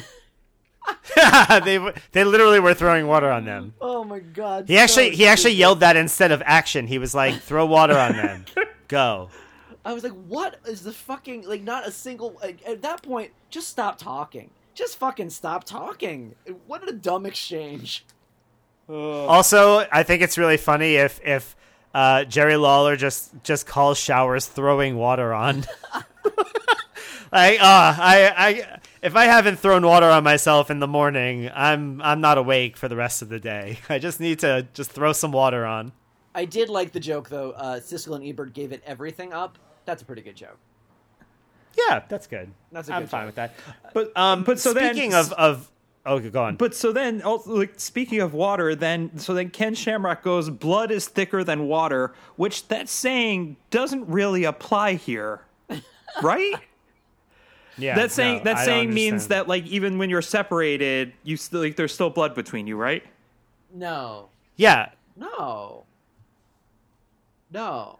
Oh, That I- phrase wait, I want to hear uh, Bobby explain this this phrase now. It's family first. It's like uh, blood is thicker than water. You look after your your family before everything else. But why does it mean that? I don't know, but I, that is definitely because I uh, that's I have heard it my whole again. You might need this for your citizenship exam. Uh, it's a very Italian thing they say all the fucking time. You can't even get through an episode of Real Housewives of New Jersey without them saying it at least once. Like, and it has nothing. To do with sangue. distance. eh? It has nothing to do with distance. It has to do with loyalty. But why? Uh, I don't. Yeah, I agree. I don't think it has to do with with distance. I think it, I think it's more just like um, water is like a is like an maybe an everyday thing in your in your life, but like you know, it's something. It's a necessity, but blood is uh, more important than that. because blood is thicker than because blood isn't thicker than money and blood isn't thicker than i don't know uh opportunity and anything else so for the metaphor to work the thing has the thing that we're using has to be thinner than blood to to uh, assert that blood is the thickest because blood as we know isn't really thicker than a lot of things which is why i'm not speaking to my family right now I want to metaphor- I want to look up the origins of this phrase and say Uh, what uh, it. I'll wait because I would love to be proven right. So I'll wait if you want to Google it real quick. But I, I also still don't under, like. It, does that? So basically, he's just saying like you should be, you should be like uh, loyal to me, not to the guy that you're sleeping with. He should have Yes. said blood is thicker than semen, Oh boy. which I, I don't know if that's true. The Uh, problem here is that the, there's a, that there's a logical fallacy here, and it's not the it has nothing to do with the phrase. It has to do with Ken Shamrock's like order of events. The problem here is if if this was a regular inter say this was a tournament that got them to this point, and they happen to be facing each other for the title, and Ryan Shamrock is is torn. Should she be supporting her lover or her brother? Then the phrase "blood is thicker than water" is what would apply. Like you should always be loyal most to your family first. However, because he inserted himself in this and then demanded loyalty, it's sort of he's sort of losing the moral high ground of this metaphor. Yes. Yeah, like like the reason why they are at odds against each other is because he's upset about her dating somebody, which so like that yeah, it, it, it's not about uh you know an outside thing where they happen to be competing. Even though I guess there's a title on the line, but y- again, who remembers that? Uh, the oldest From the recorded, uh, 13th century, medieval German beast epic Reynard the Fox. In English, I, I can't pronounce the German, but in English it reads, I also hear it said, kin blood is not spoiled by water, which may in part refer to distance, not changing familial ties or duties due to the high seas being tamed. Blood is thicker than water Wow. is an ancient and famous English pro- English proverb that means the familial bonds will always be stronger than bonds of friendship or love. The oldest recorded, uh, the oldest record of this saying can be traced to the 12th century German that you're referring to. However, the most commonly used would be that the 1412 the English priest John Lydgate observed in Troy Book, for naturally blood will be of kind, drawn to blood where he may find it. That didn't even So- mention water. We're both right. That didn't even mention water. Okay, but I, I didn't argue with you about where the, the origins of it was. I the- with, with bringing in it- the water as it part. No, it's bringing in the water part, explaining the water part of the proverb. I didn't make. I didn't say I made up the proverb, but that is definitely what the proverb means and how it is used. I'm just saying it's dumb to say just blood is thicker than water. To, to, you, when you should just say I love my family sure, because blood is thicker. Because blood is thicker without the to say with someone who loves their family. and that's really, I think, our real dissonance here is that you're coming from a perspective of someone who loves their family. Yeah, they, they always talk about the viscosity of blood. They're just like, guys, look at how this blood, how thick this blood is. Look at watch watch it clot. All right, ready to wrap on this one? yes. Yeah, I mean, just a few a few notes in general. I I mean, now that now that I know that uh, Jesse James was uh, was you know went to rehab, I I kind of understand why Billy Gunn was refing. I think it was because they needed to get Billy Gunn out there, and they they needed a, pl- a thing for him to do. Is that about right? Uh, I mean, yeah. he was kind of in this story before with Ryan Shamrock after the the great mooning incident, which compared to Val Right. Venus literally fucking her on camera seems quite wholesome by comparison. Yes, true. There was a really terrible submission hold that went on forever. It was like a it was like a headlock that Yes. um that Val Venis had had Shamrock in. I was like, this sucks. And like Billy Gunn, like none of Billy Gunn's refing made any or officiating whatever made any real sense to me. It was like it was like I'm a guy who doesn't care who wins, and I'm just gonna like I'll count weirdly and slowly for whoever, and I you know whatever. I'll just watch you guys go at it. None of it made any sense. The ending didn't make any sense. I mean, I don't know if I'm stepping on what you wanted to get into, Aaron. Did you want to just walk through the ending? Yeah, I was just going to walk through the ending, but you're right, Eric. This was a slog through most of it. Um, and Billy Gunn's motivation here made very little sense. Now, I, I will say when he said he was going to be the ref for this, he kind of like went back and tried to break up a fight between the two of them, and then they he got dragged into the fight as well. So there might be playing up a little bit of bad blood from that, but it really seems like uh, Billy Gunn should be mostly, if not totally, on the side of Val Venis for this. So right, so just to walk through it, um, I don't even know uh, what happens. That's it's after um, Ryan Shamrock pulls the two guys towards the rope. Then he, we get the blood is thicker than water.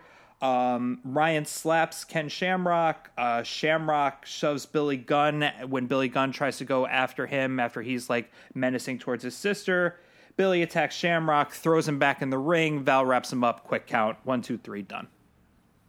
right, and then Billy Gunn like runs back out and and beats up uh, Val Venis also. Honestly, Right? I'd stop paying Doesn't he- attention at that point. Yes. He Yeah. yeah. he also attacks Val Venis, and it's like sure reasons. Um, and then there was a really weird like long silence uh, while Val Ve- like while Val Venis was just kind of in the ring with Ryan and the belt, and none of it made much sense to me.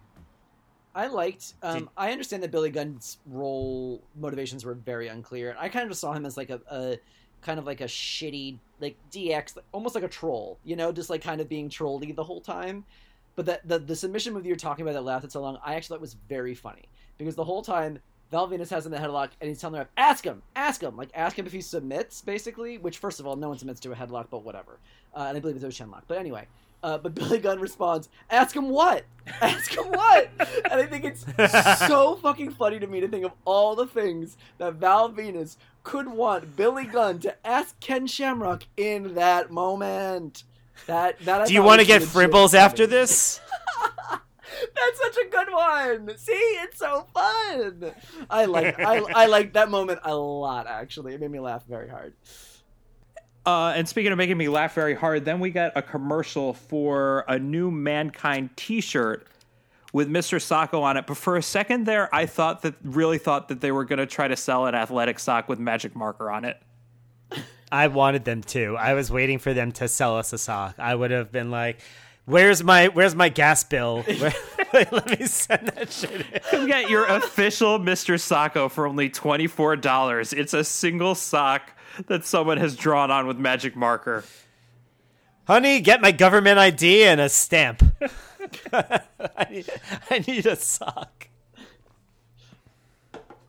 Ready to go to the next match? Sure am. I, I think Yeah. I think at this point we have crossed um, into the good the actual good part of the pay per view. Yes. Okay. Okay. Uh, so we've the- got D-Generation X, Triple H, and X Pac versus Kane and Chyna. Yeah. When did she go corporate?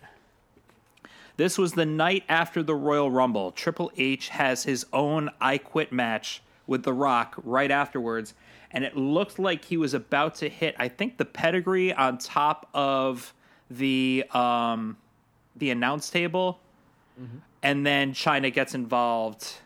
Oh man, I can't remember exactly what happens. Yeah. So uh, Chyna, uh, the corporation comes out because they're supporting the Rock. Kane lifts Chyna into a choke slam. and That's it. They Threaten like you quit right now, or we're gonna we're gonna choke slam Chyna. hmm And Triple H is a gentleman and chivalrously is like, okay, I quit, I quit, just put her down, put her down. Uh, and then Chyna turns on him, low blows him. It was all a ploy, and she joins the corporation. Which, if you think about it, she gives a very good reasoning for it, which is like, I have been supporting these guys for so long. I had my chance in the Royal Rumble. Where were you? Like, now it's mm-hmm. my turn, and I'm going corporate. And so Yeah. she has joined the corporation as a heel now. You big jacked up bitch. They Hey, they really made it. They made it sound like, or like in the package, they made they were like six months ago. And I'm like, wait, what? What's been happening? Like I, the the timeline they drew up like made it very confusing. Where I was like, I'm pretty sure this has only happened in like under a month, but they made it seem like it had been an ongoing thing for like half a year. But they did bring up a little, a good bit of history there, where there was a minute where they were teasing a DX split. yeah.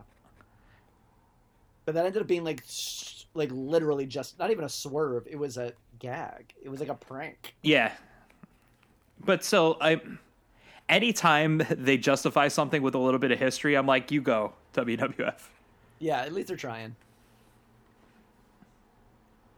But I thought this was fucking great.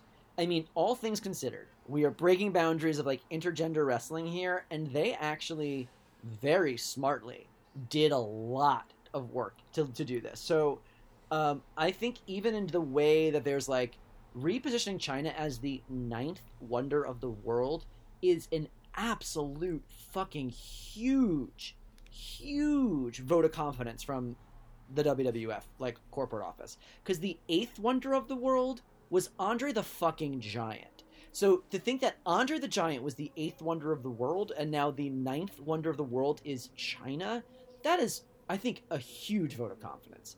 And they make China was actually one of the wonders of the new world. There's the wonders of the old world and the wonders of the new world. Well, there's like the ziggurats and all those things. Uh, but they have, uh, they, uh, I think there was that, and I like this sort of like she's not a woman, she's not a man, she's the ninth wonder of the world. Which I actually think is not transphobic. I think it is sort of like a Becky, a pre Becky Lynchian, the man sort of post gender way of looking at it.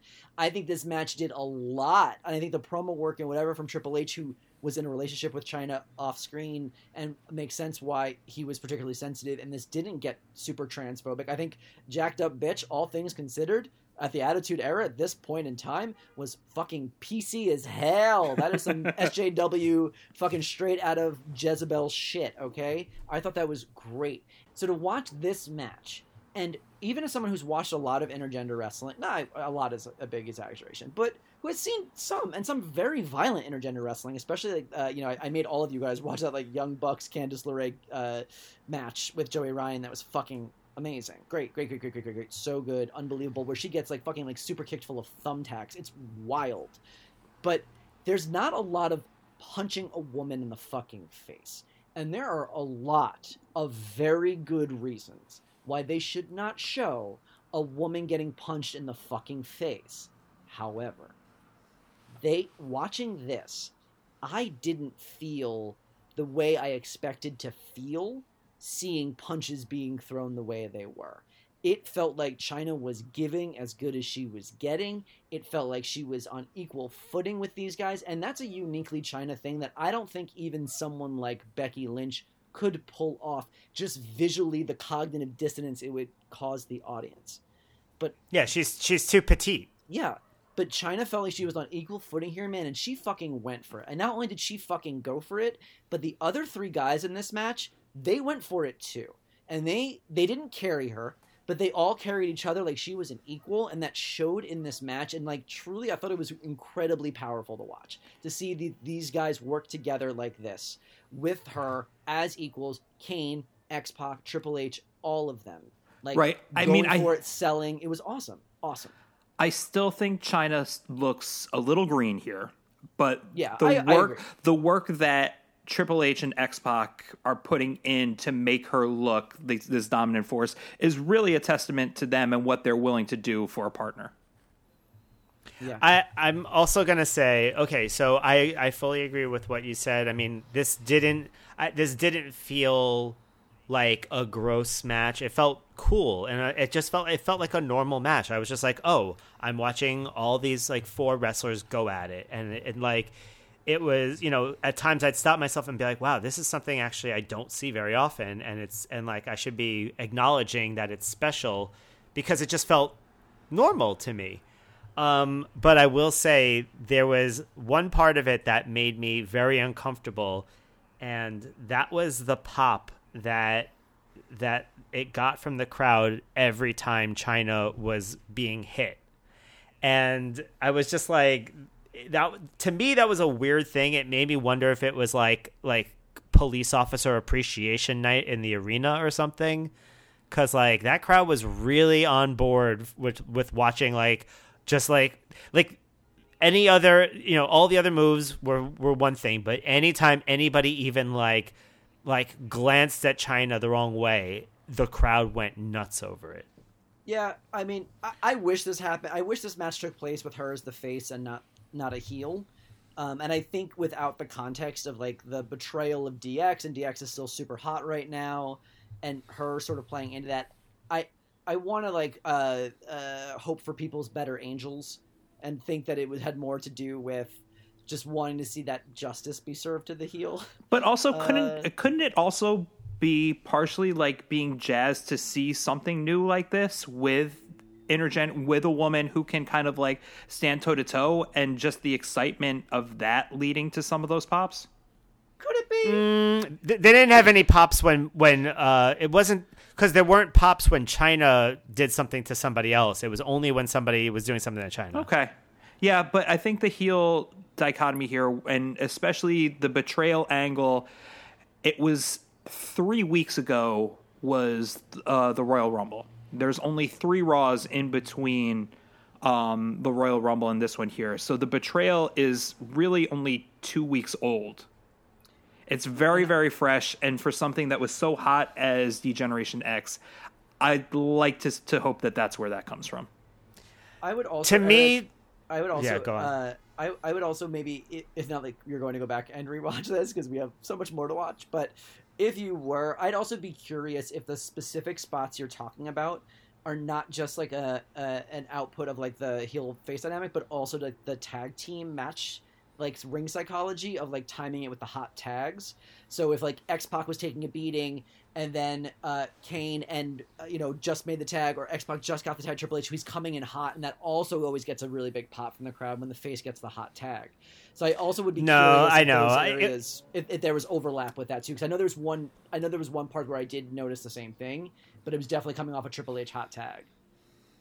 The, the the part that I first noticed it because like I was kind of doing other things while I was watching at the same time, and I was like, oh my god, I have to rewind uh, it was when like X Pac threw her into the turnbuckle, and it looked like he was about to do the Bronco Buster. Uh, what what the Bronco Buster on her, and like, and I was like, oh, okay. He's just a, like he was about to do it. He he, he wound up not hitting it, but yeah. everyone was so excited for that. And then there were a couple times where where it was just literally like oh, you know, like the you know they're they're doing something to her. It wasn't it wasn't like it was you know the typical hot tag type of thing. It was just like middle of the match, somebody is doing something. To me, I just got the feeling that it was a little bit like like um you know when your you know when your teacher curses in front of you and you're like oh my god they're actually going to do it they're actually going to hit a woman i don't know man i, I still kind of would push back i think even the Bronco Buster always gets a pop. Always gets like, a pop. Even even if that was Kane there, it, I think it would have gotten the same pop. I really, I really, truly do. And believe me,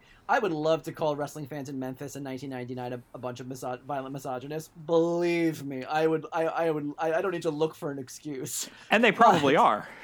Yeah. Oh, sure. I'm, I'm also not saying I'm not giving saying they're not, but I, I do, I, I do really think though, like that's why I like I'd be curious in the specific spots because I, I, I think that that I don't know if people were really cheering that because I think even then, the, I think the way they've set up this match, people weren't even seeing it so much as like almost intergender wrestling, which we can read, we can we can we can have a whole other conversation about.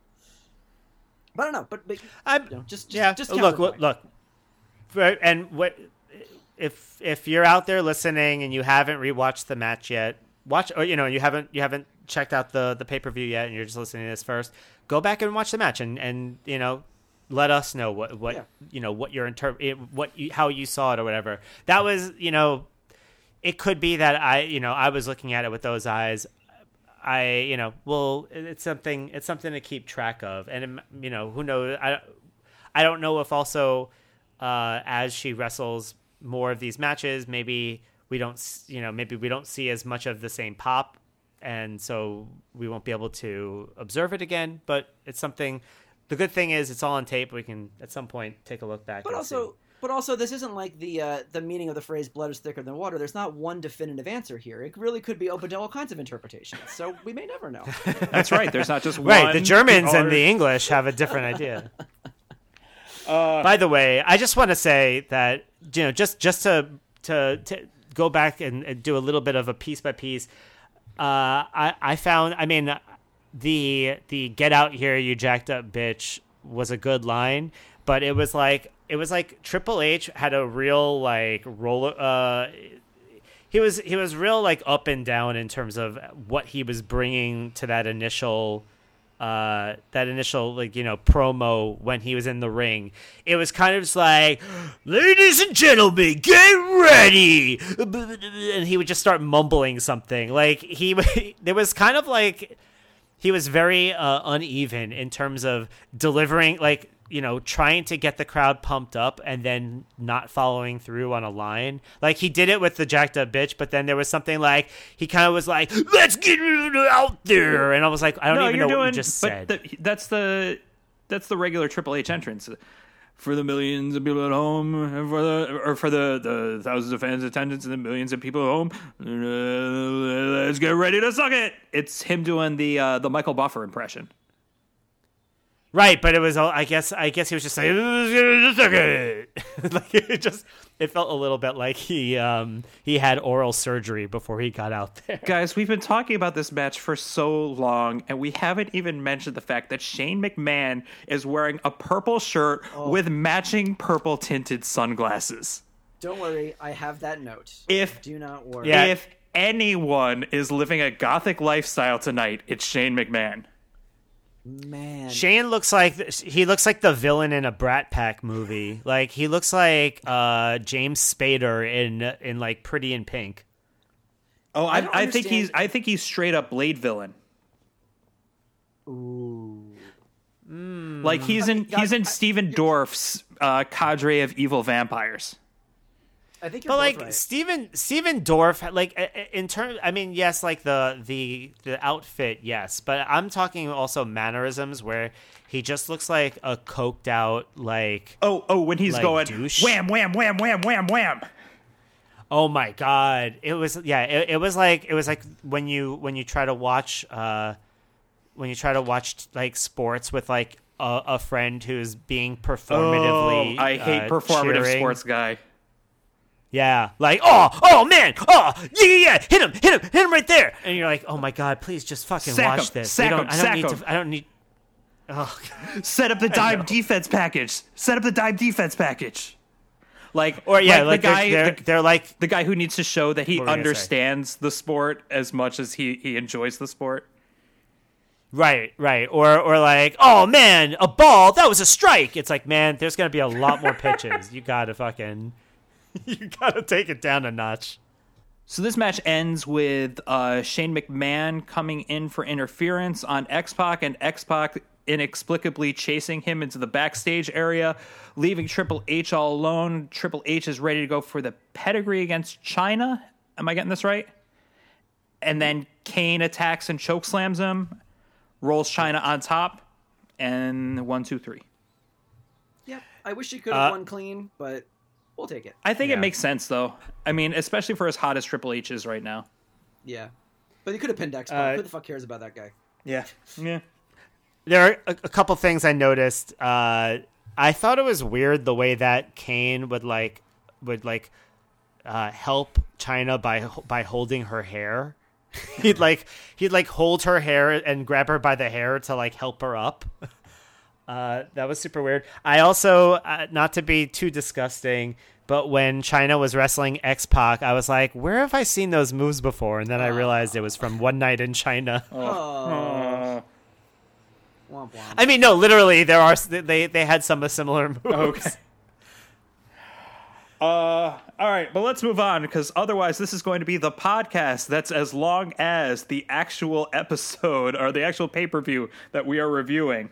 Because we're at now the second to last match The Rock versus Mankind, once again, this one being a last man standing match. Yeah. I mean, I think I Um, think as far as the match itself, this is the best outing between the two of them. The finish, I don't know why they had to go with a screwy finish on this, but a lot of spots that even as much as we've been saturated with these two going at it, that felt brand new and fresh.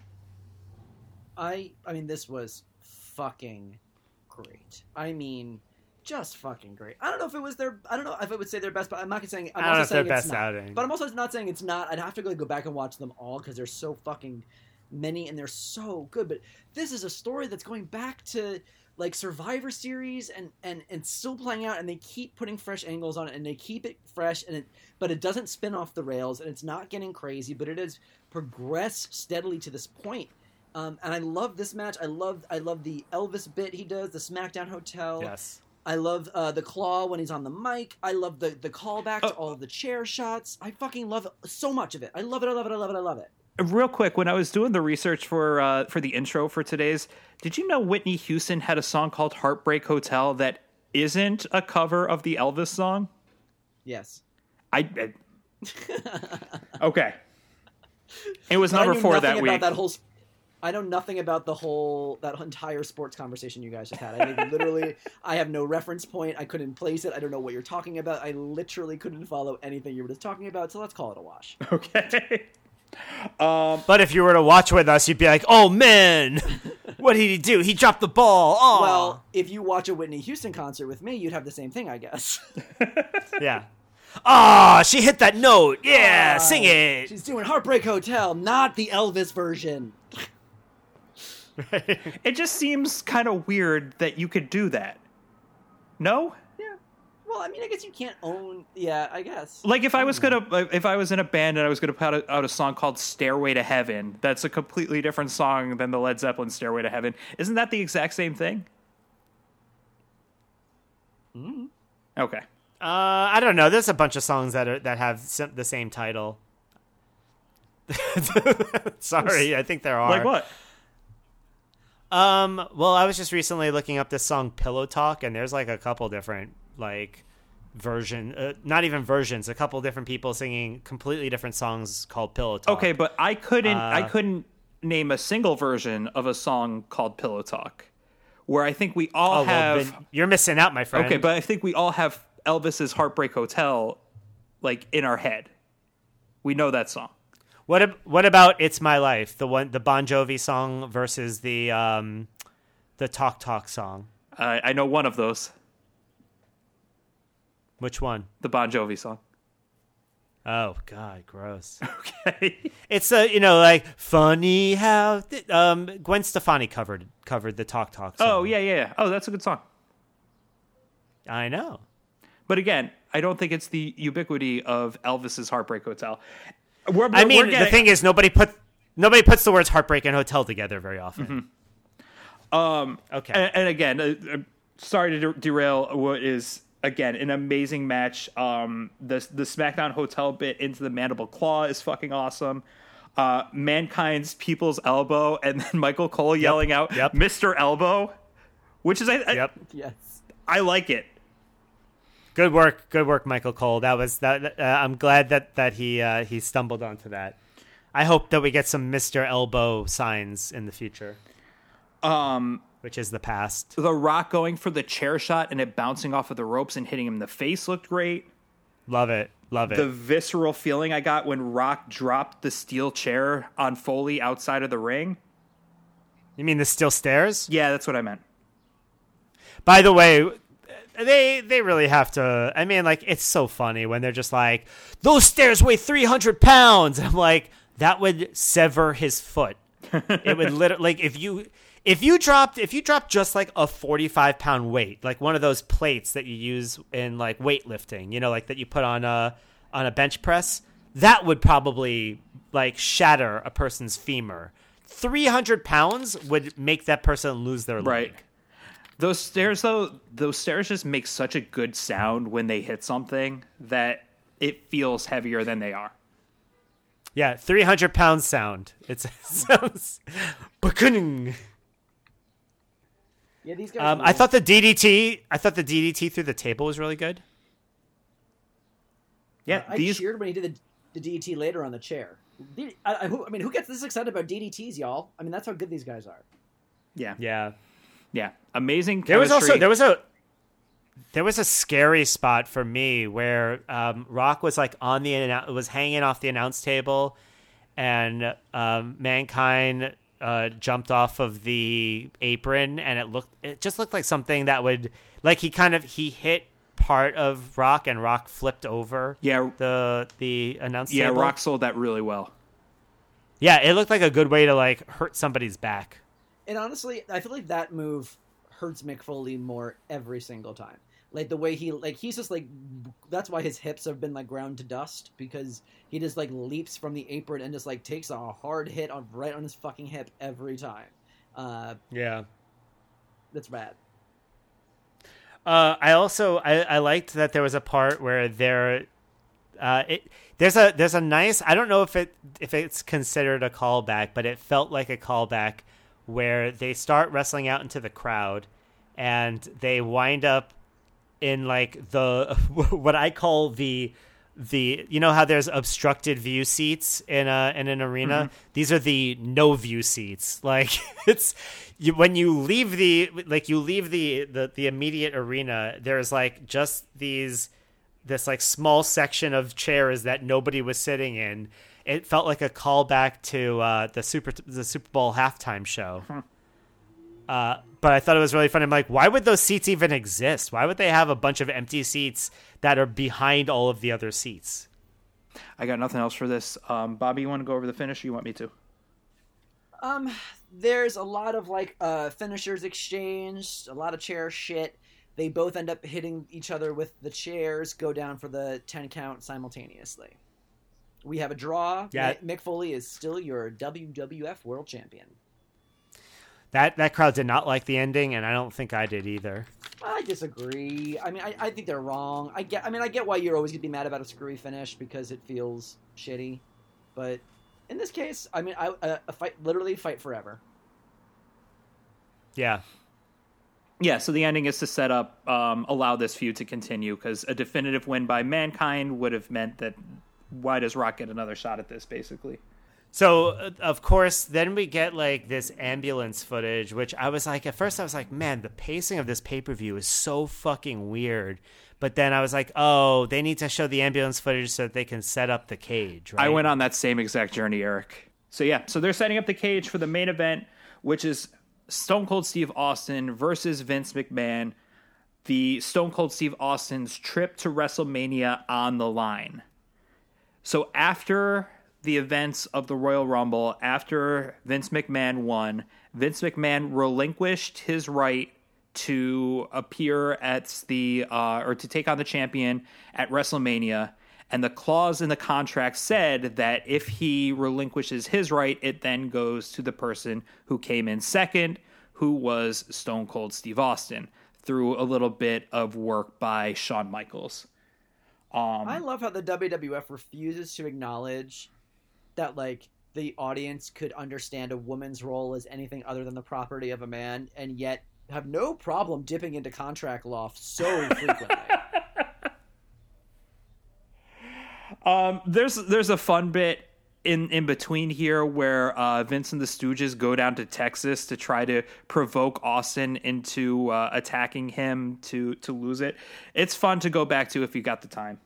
So this match starts with uh well, doesn't even start. Austin is in the cage. Vince McMahon comes down. No chance black tank top, and starts running around the cage instead. By the way, I didn't realize that the corporation, the the corporation, is that right? Yep. Yeah, the corporation has adopted the No Chance in Hell theme song, and still holds on to it to today. Really? Whenever Vince comes out, he comes out to that.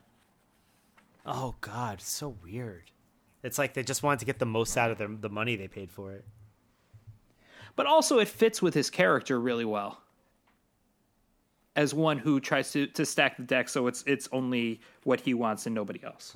Yeah, I was to be honest, I was kind of bored with this match for a lot of it. Like I don't know, it just watching watching the main event like after the after the Rock versus Mankind, it's not that fun to me to watch like Austin versus McMahon in, you know, what is clearly a mismatch. You know what I mean?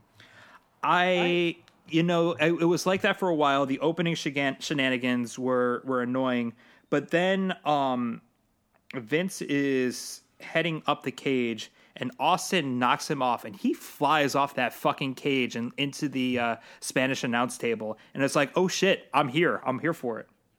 That yeah, is, it was a good bump. That is a fucking bump. Yeah. Holy yeah. shit, that is a bump.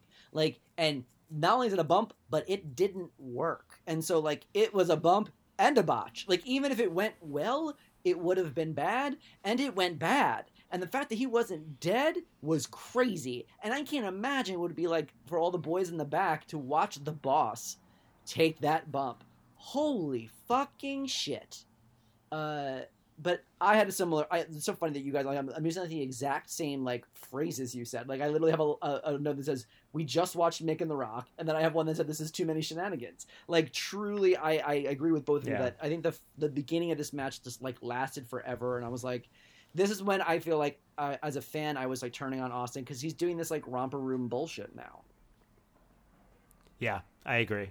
But but yeah, but no, I that that that that uh that spot was a good spot, and you know, then they start doing some stuff, uh, you know, around the outside of the ring, whatever. Well, that's that's like, when okay. when the paramedics come in and uh, Howard Howard Finkel comes in oh, and right. says the winner of this bout, and then Steve Austin cuts him off with "That's bullshit. This this isn't even a match."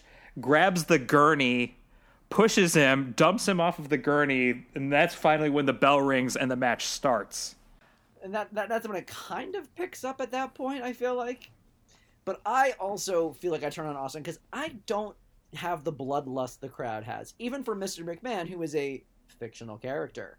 Uh, and they do, and even like I remember being just like very turned off by like the eye for the eye for an eye kind of bullshit. Um, well, kind of like that kind of justice, but to me, I really was hooked. I mean, like when Vince gives him the double bird and he's like he's doing it because he knows he has like well yeah because so so bobby oscar worthy. This pay-per-view is known mainly for one thing and that's what?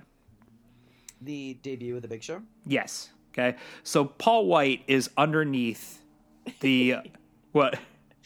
Do it like i'm just thinking for a minute. What's he doing yeah. You know what I mean? What, like, what's he waiting for? Like, what's the cue? Like, was it not when he? He's was, working on a Rubik's cube. Like, was it was he not supposed to come out when Austin was throwing him off of a cage into a table? That would have been a good time to maybe pop out and lend a hand, don't you think? Like, the so, like, thing what the fuck is he doing under there? yeah because thinking about the greater machinations of this the whole thing is that austin that vince needs to keep austin busy until the big show is able to take him out so that vince is able to win so that austin isn't able to go to wrestlemania. But the fact that there's so long here and so many opportunities for austin to win is a little bit ludicrous and asking us to spread to to stretch our imaginations. But also it speaks to Vince knowing Austin's psychology and knowing that if he gives him the double middle fingers, there's no way that Austin is going to leave that ring. But you would think that at that point he might knock on the floor and be like, "Hey, buddy, it's time to come out." I mean, that's the thing. It's like Austin seems the reason why their their feud was so successful for as long as it was was this sort of cat and mouse game. And here it is where the you know the, this cat and mouse game where the redneck was outsmarting this corporate billionaire, millionaire, whatever. But here Austin's acting like a fucking idiot because Austin you could win the match and then you could just beat the shit out of him. Who cares?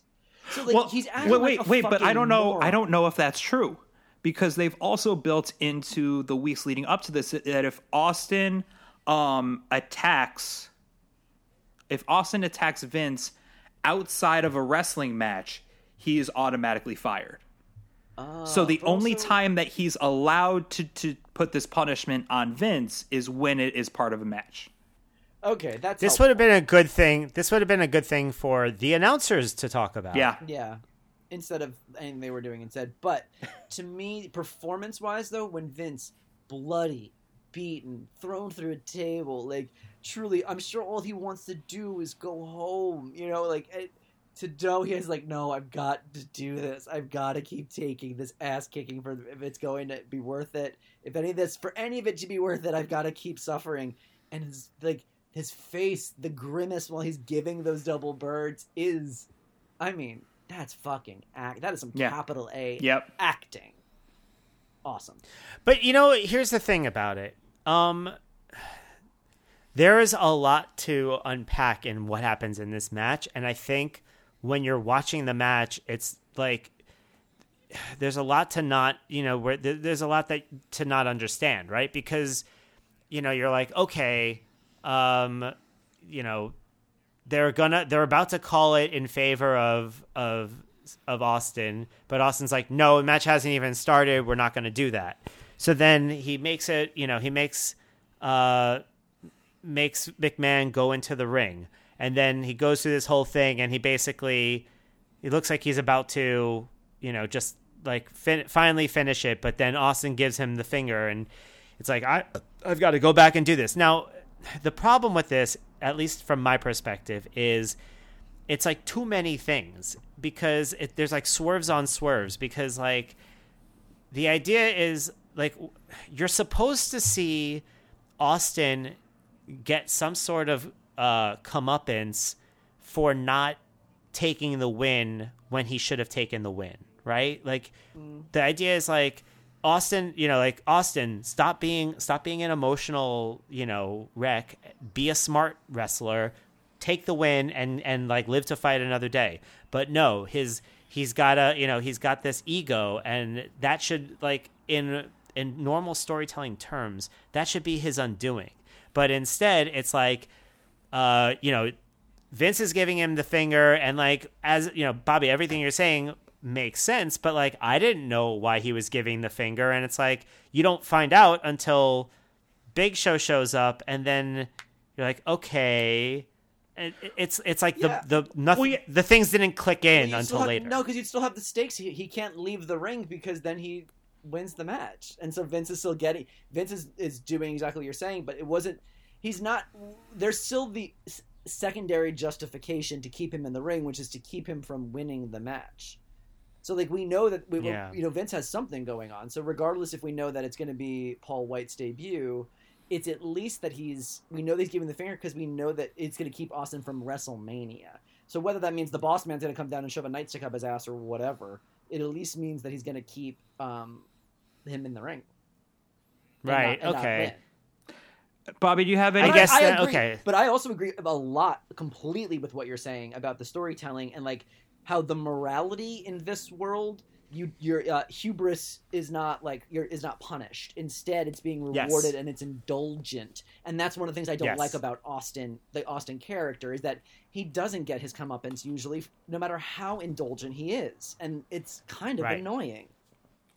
I agree. Right. He doesn't. completely. There's no lesson. There's no lesson to learn because you know Big Show throws him into a thing, and and because the you know because of the cage breaks and he swings out, he miraculously pulls off a win. It's like okay, well then Yeah, you know right. you know like what's the point? A hundred. I 100 percent agree with that. Bobby, do you have any background on the Big Show's arrival? just I mean, this was a huge deal. I mean, like uh, Paul White was the giant. He was a huge, literal and uh, figurative star in WCW. I think his last appearance was at Halloween Havoc the previous fall. Um, so him coming to the WWF was a really big deal. Him showing up there is a really, really big deal. Um, so anyway, I just think that that, that that's really there's not really any like contract negotiations or anything. I know there was some pushback backstage as to like why are they debuting him failing, which I also agree with. But Vince just felt like you know this Austin McMahon feud is so big, uh, is so like it's the biggest thing happening. This is a huge moment, so this is the time to make him make his entrance and really double down on this moment in history. Um, even though I think it's kind of silly that he's debuted as an incompetent lackey who fails his very first mission. Yeah. So he was wrestling as Paul White. Yeah, he was wrestling as the Giant in WCW, and they didn't have rights to that name. So at this point, he's Paul White, and he'll be that for a few minutes. Well, he's a Paul Wight. By the way, was the was the Vince thing was the Vince thing a blade job? Absolutely yes. Okay. What's also interesting uh, to note here, this is I think Vince's first like real, real, real like match, match, match. Like, not obviously not the first time in a ring, not the first time taking bumps, but this is real time like working. And what's interesting is the more Vince works, the more that suddenly the ring improved, and suddenly the cage wasn't made of metal anymore; it was made of chain link, and suddenly the tables have crash pads. You know what I mean? Like all these little changes that suddenly, now that Vince was taking all of these bumps, uh, started happening with the uh, with like the production and safety side. It's the original undercover boss. Oh, boss. God damn it. Sorry. oh, just a half second quicker than me. All right, well, two hours enough for this uh, this pay per view. Absolutely not. Let's keep going. Well, we got one more thing to do. For years, WWE hosted a yearly award show called the Slammy Awards, and we end each episode of Hell in a Cell Phone with our own verse of the Slammies in a segment we call For Your Reconsideration. I'll go first. Um, I'm going to give this pay per view the Happy Meal Award. Um, I know it's not real food. I know it's probably doing bad things to me, but damn it, I just enjoyed it the entire time. I like it. Uh, I'm gonna give the slammy for Kim to Kim. I don't know who Kim is, but someone had a sign that said Kim, and they made a point to feature it on my television screen. So Kim, wherever you are, this one's for you. Ah, Lady Marmalade herself. Um, okay, so I'm gonna give the Twelve Monkeys Award to the Big Show because I had no idea that he had hair like that. He looked like like Bruce Willis at the end of uh, Twelve Monkeys. Uh, I get it, He, it tracks. he was he was yeah, he was trying to avoid the cops, so he put on a wig and uh, and he actually there was a little big show out in the crowd who that's the the searing moment that that struck him and when he grows up, you know, the the full circle. His hair reminds me of Nick Cage in Con Air. Yeah. yes. Like it's like it's like you at no point did anybody look at him with hair and go, "You were supposed to have that hair." Like this just were like they're just like they all had, there was like an office pool about when he would just go full bald.